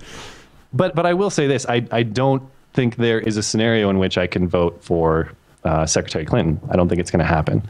So for me, it's going to be: Do I want to vote with a middle finger to the social justice left and watch their heads explode, or do I, do I just want to abstain? Right. And so that's that's kind of the I think Trump joins them in a lot of ways. I mean, you're talking about a guy who wants to increase libel laws, a guy who, you know, is pro using whatever bathroom you want and spoke out against people who disagree with it. Like, he's not really a freedom of speech guy. He pisses off the right people, but not necessarily for the right reasons.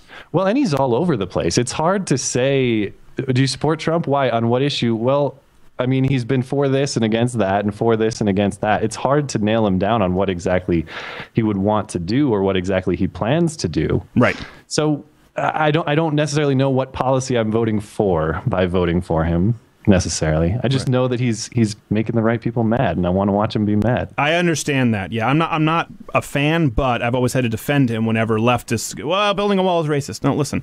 I don't like him because, like you said, he's inconsistent, and I don't trust him. But building a wall is not racist. Calling Rosie O'Donnell fat is not sexist. The reasons I have a problem with him are not the reasons the left hates him.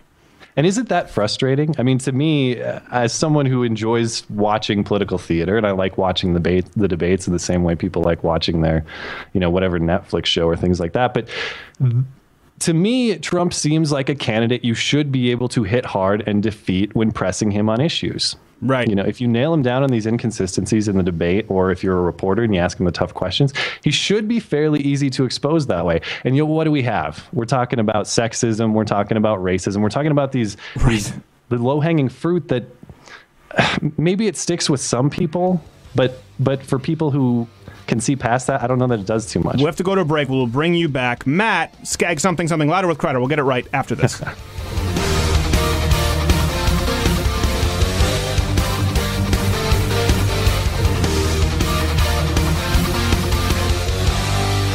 Outdoor hunting and defense accessories. How can I help you?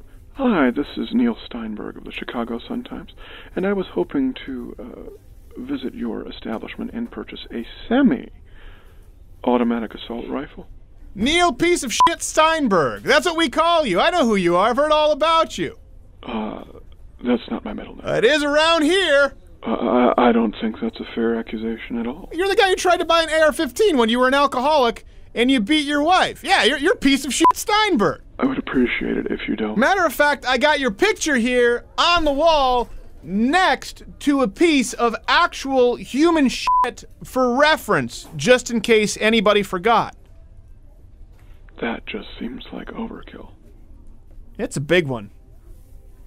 It's a big old piece of shit.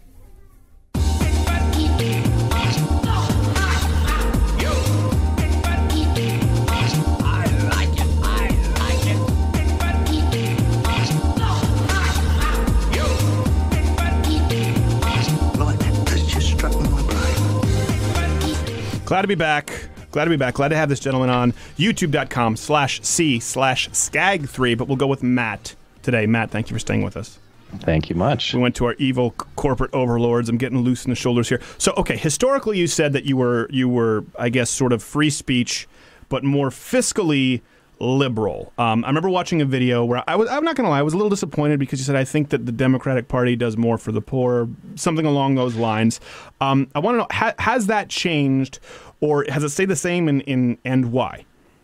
Well, I, I you know I will say that historically and, and maybe wrongly or rightly, it seemed to me that the Democratic Party was speaking more to uh, the issues of working people, whether you agree with that or not. Sure. Um, and they also spoke more to you know what.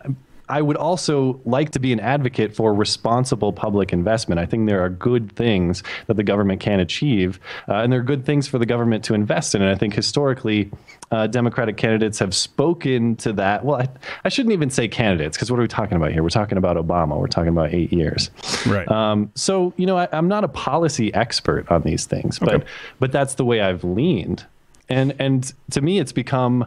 Uh, with reference to, to what you were just describing, uh, in that particular video, it's like, yeah, you know, I've leaned this way, but if you're going to put uh, more foundational ideas as the cost to supporting those types of policies, I'm not with you. Right. If we don't agree on free speech, if we don't agree on due process, if we don't agree on a lot of constitutional principles, I don't care about debates about economics or investment or foreign policy. If we if we uh, betray those foundational values, and, and to me, it seems like it's becoming a choice between those things, and that's I think that's you're really right. I th-. I, well, I, two things there that you, you, you pointed out that I think are, are important. Um, yeah, I think it has become a choice. I think people need to understand because you know I've been doing this for a long time on YouTube, and of course, every single atheist was a liberal who thought the Tea Party was racist, and how dare you? And now a lot of them have come around because they realize the only people who are really in their corner with freedom of speech are conservatives, Christian, atheist, agnostic, or not.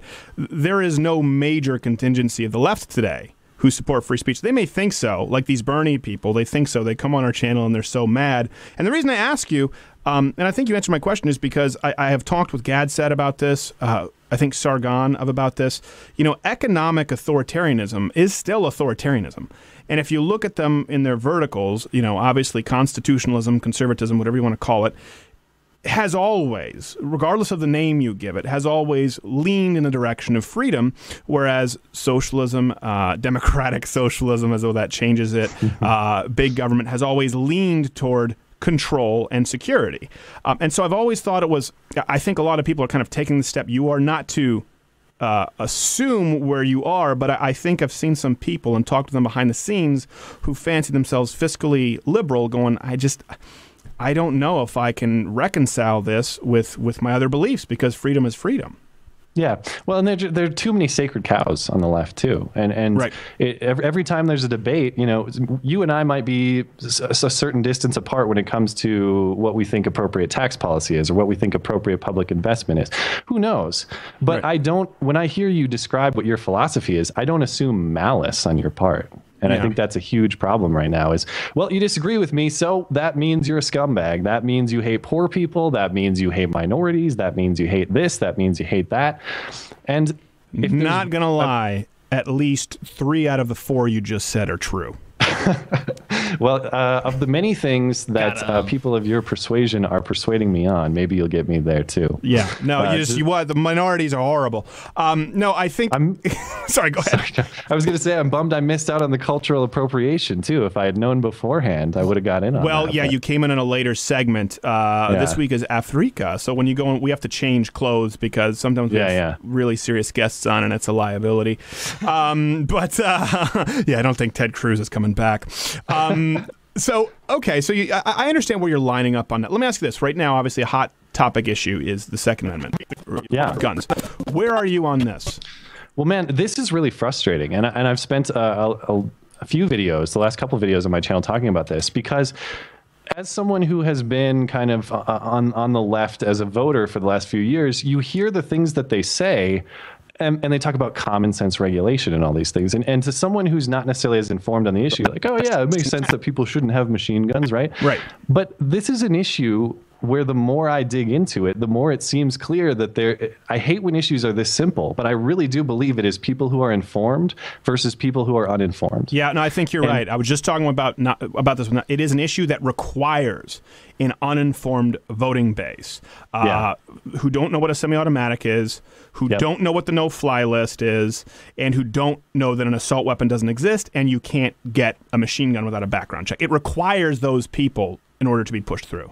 Yeah, and, and and when you look into these quote unquote common sense regulations, the less common sense they make. Like the common sense regulation right now is, hey, if you're if you're on one of the two lists, you're not gonna you're not gonna be able to get a weapon. So we're gonna Right. deny you your Second Amendment right. We're also gonna deny you due process because that's common sense. Right. I think it was what Trey Gowdy in, uh, at a House hearing this week, who basically was asking uh, someone testifying. I forget. Well, you just outed title was, yourself. if he's talking about Trey Gowdy, there's no way he's even. There's not even a shred of Democrat left in him. If his But- but audience what- thought so, what he said was Trey Gowdy. Can you? But You went to the right of Attila the Hun, my friend. Go ahead. What, what he what he said was really important though. What he asked her was, "Can you name another constitutional right that we would take away and then require you to petition the government to return?" And of course, that was a question that could not be answered. Now, I, we might have some debate about is the Second Amendment. Uh, you and I probably wouldn't have that debate, but some people might. Is the Second Amendment necessary or is it not? But I really believe the only honest people on the gun control side these days are the ones who want repeal of the amendment. There's, there's that's not the that's not the position that I want or agree with, but theirs is the position that is consistent with the facts and makes sense. It's a good. It's the only tenable position for the left to say I want to Yes. ban guns because I don't think the Constitution was right. I think the founding fathers are wrong, and uh, let's go through the amendment pro- and get rid of it completely. And that's what the that's what Supreme Court justices did. I talked about that, you know. And again, people see the stuff that's sort of outrageous, but if you watch the show, it's pretty substantive. We talked about that that Heller versus D.C. and the the rulings against it are just as important as important as uh, the ultimate total ruling for it. Right? Was it was it five? Four to five, I believe. A five four. They were saying no, people don't have the argument against it wasn't magazine capacity. It wasn't semi. It was none of that. It was no, people don't have a fundamental right to own any firearms whatsoever. When it comes down mm-hmm. legally, that's the only argument they felt they could make. Yeah, And and I have plenty of friends who have made that argument to me this last week because I've been talking about it a lot. And I don't agree, and I am nervous that people are so eager to surrender their right to self-defense to the state. Right. And I'd be curious. The, the one thing that's so interesting to me is like, and you know, I, I am a firearm owner, and I don't I don't shoot them uh, recreation. I don't hunt. I rarely go target shooting because I just don't want to buy the ammo, that kind of thing. Right. But if someone comes in my home with malicious intent, yeah, they're going to stare down the barrel of that firearm, and rightfully so. And, and a lot of the argument is, well, have you ever needed it? Well, I've never needed the majority of the safety equipment in my life. Right. I've never been in a car crash that required a seatbelt. I've never been in a burning building that required a fire extinguisher. I've never needed these things, but I'm happy that they're there. Sure. And I wouldn't want to surrender that protection to the state because if someone comes in here and I call the cops, I would rather not wait for the cops to get here as fast as they may be. Black Lives Matter. Let's make sure the cops are the only, only one with guns. Only ones. only one. That was Shaun King. It's okay because it's an impression of a white guy sounding like a black guy. Um, I, I'm, That's one thing. It's complete, like we've talked about that. Where and I've had Sargon on where we disagree, but I go, okay, I can understand that. It is an entirely untenable position for someone like Shaun King or DeRay to say cops are racist. The judicial system is inherently uh, biased and slanted toward white privilege.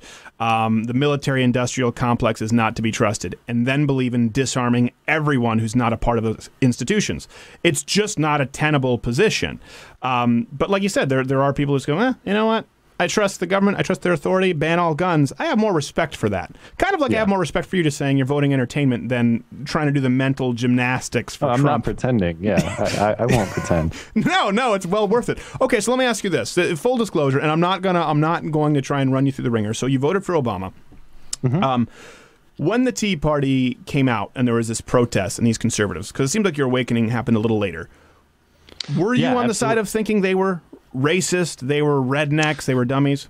No, I wouldn't. I wouldn't go that far. But I often wonder because that's when I was in school, and when I was in college, uh, it wasn't as crazy as it was now. I often wonder how how far away was I from um, becoming a Trigglypuff or something. like Um, Well, I don't know about two dump trucks.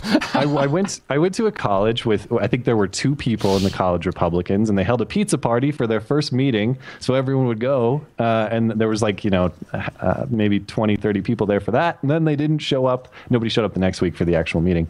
Um, but sounds as like college the- Republicans. yeah, but as far as the Tea Party question, you know, I. I, I probably what I probably saw was the caricature of them, the people holding the signs like "Keep your damn government hands off my Medicare" and that kind of stuff.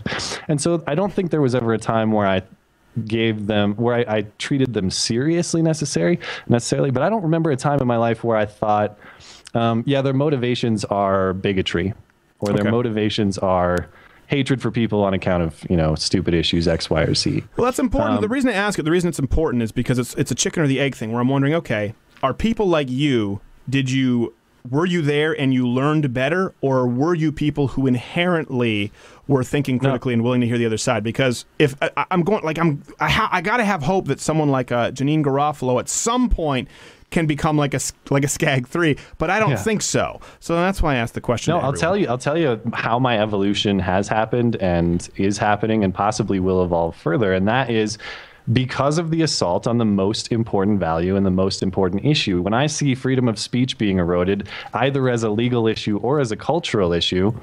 I start listening to people on the other side, and I think like, no, there's people who have to be thinking in the same way I am that are worried about this. So I find people like you, I find people like Milo, and I start listening to them. And then you talk about, you know, all the other issues you care about, X, Y, and Z, and then that sorts of that that'll spark uh, interest in my mind as well, and I'll start thinking, well, you know, I've been on the other side of this historically, but I haven't considered that position. Oh, thank you. I appreciate that. You know, we we do try, and we the, here's our we can't get liberals to come on the show. What is it this week? D.L. Hughley, ducked. Michael Wood Jr. It's a real problem. So I'm glad that there are people out there like you who may disagree on some points where we can because we cannot get people to come on here vocally and disagree. They book and then they leave. They never show up.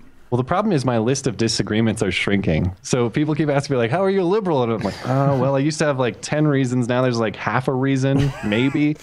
yeah. Uh, we'll see. We'll see. I don't know. Talk to me. Uh, well, talk to me once Hillary wins and the people are knocking at my door to take Oh, you just opened a can of worms. Yeah. You think she's winning? You think it's President Hillary Clinton?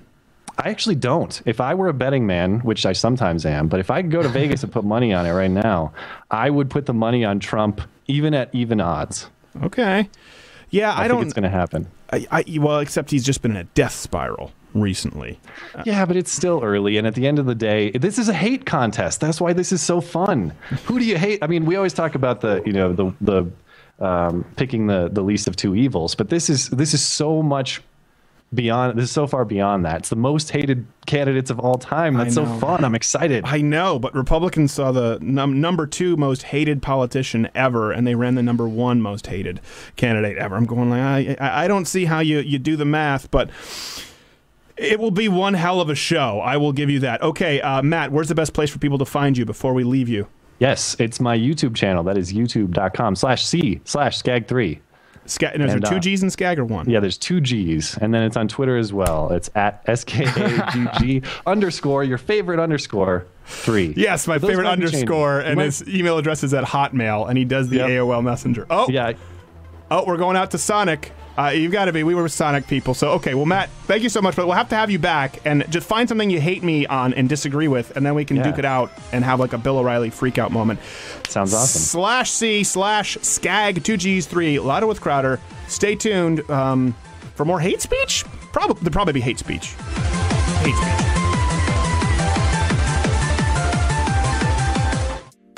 And now for this week's installment of The View Recap.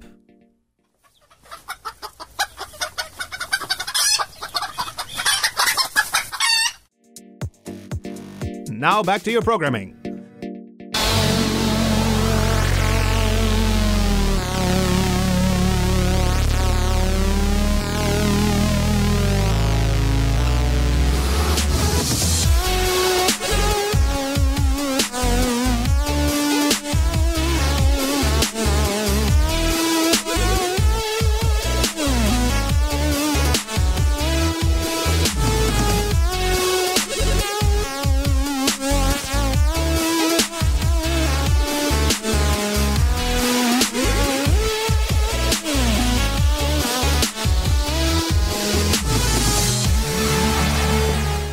Glad to be back with you. I just broke the law.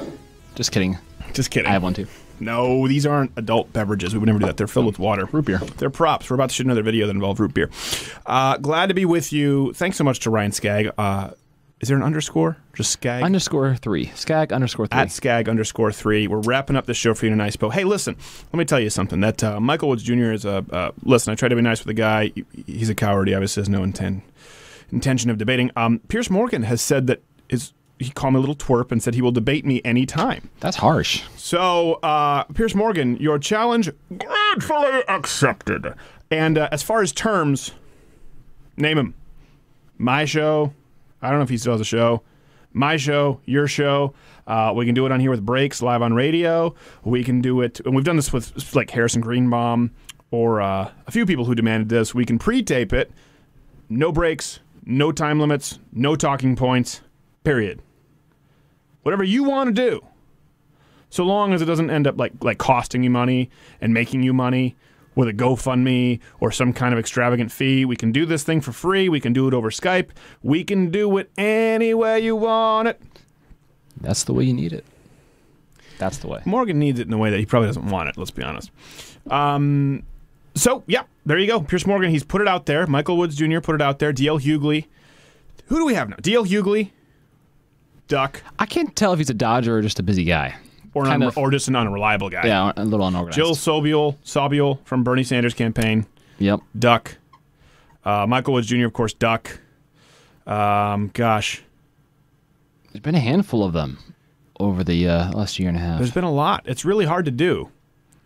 We had Phil Advise on a while back, the Phil Advise show. We had Zach Ford.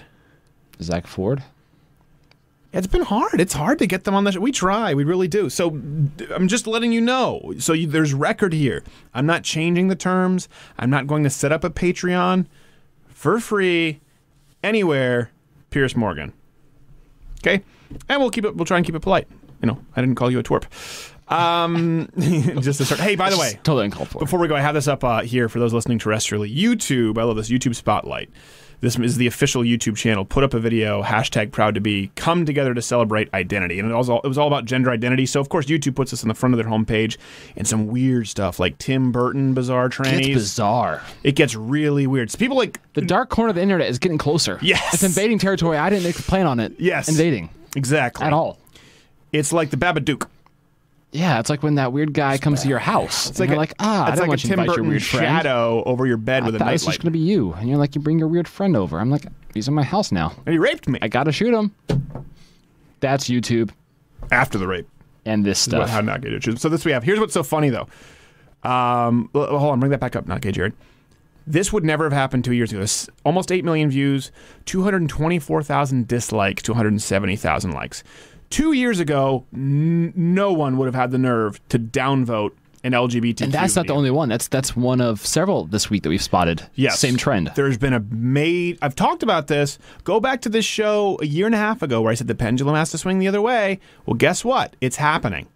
And like I've said, the the whole LGBT, the the TQAAIP have shortchanged the gay and the, the lesbians. Um, because now they've tacked on to the movement and, and people are rejecting it as a whole. They're just tired of all of it. Y- These people are unironically claiming to be fluid, pansexual, genderqueers. Yeah. And they're not joking. And YouTube is featuring this. The problem is they are, and I spoke with someone at YouTube who never knew anyone, didn't know anyone who owned a firearm ever in her life, and couldn't imagine a reason someone like that guy at Sky News. Why would you right? ever need? Yeah.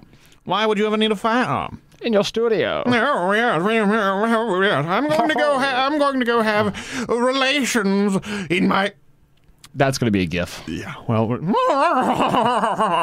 Get to it, Any- Roland. Anyway, um, so this is this is a, there's a major shift here, and that's important. That's good to know. So whether you like Trump or don't like Donald Trump, I know it's been a it's been a civil war in the Republican Party.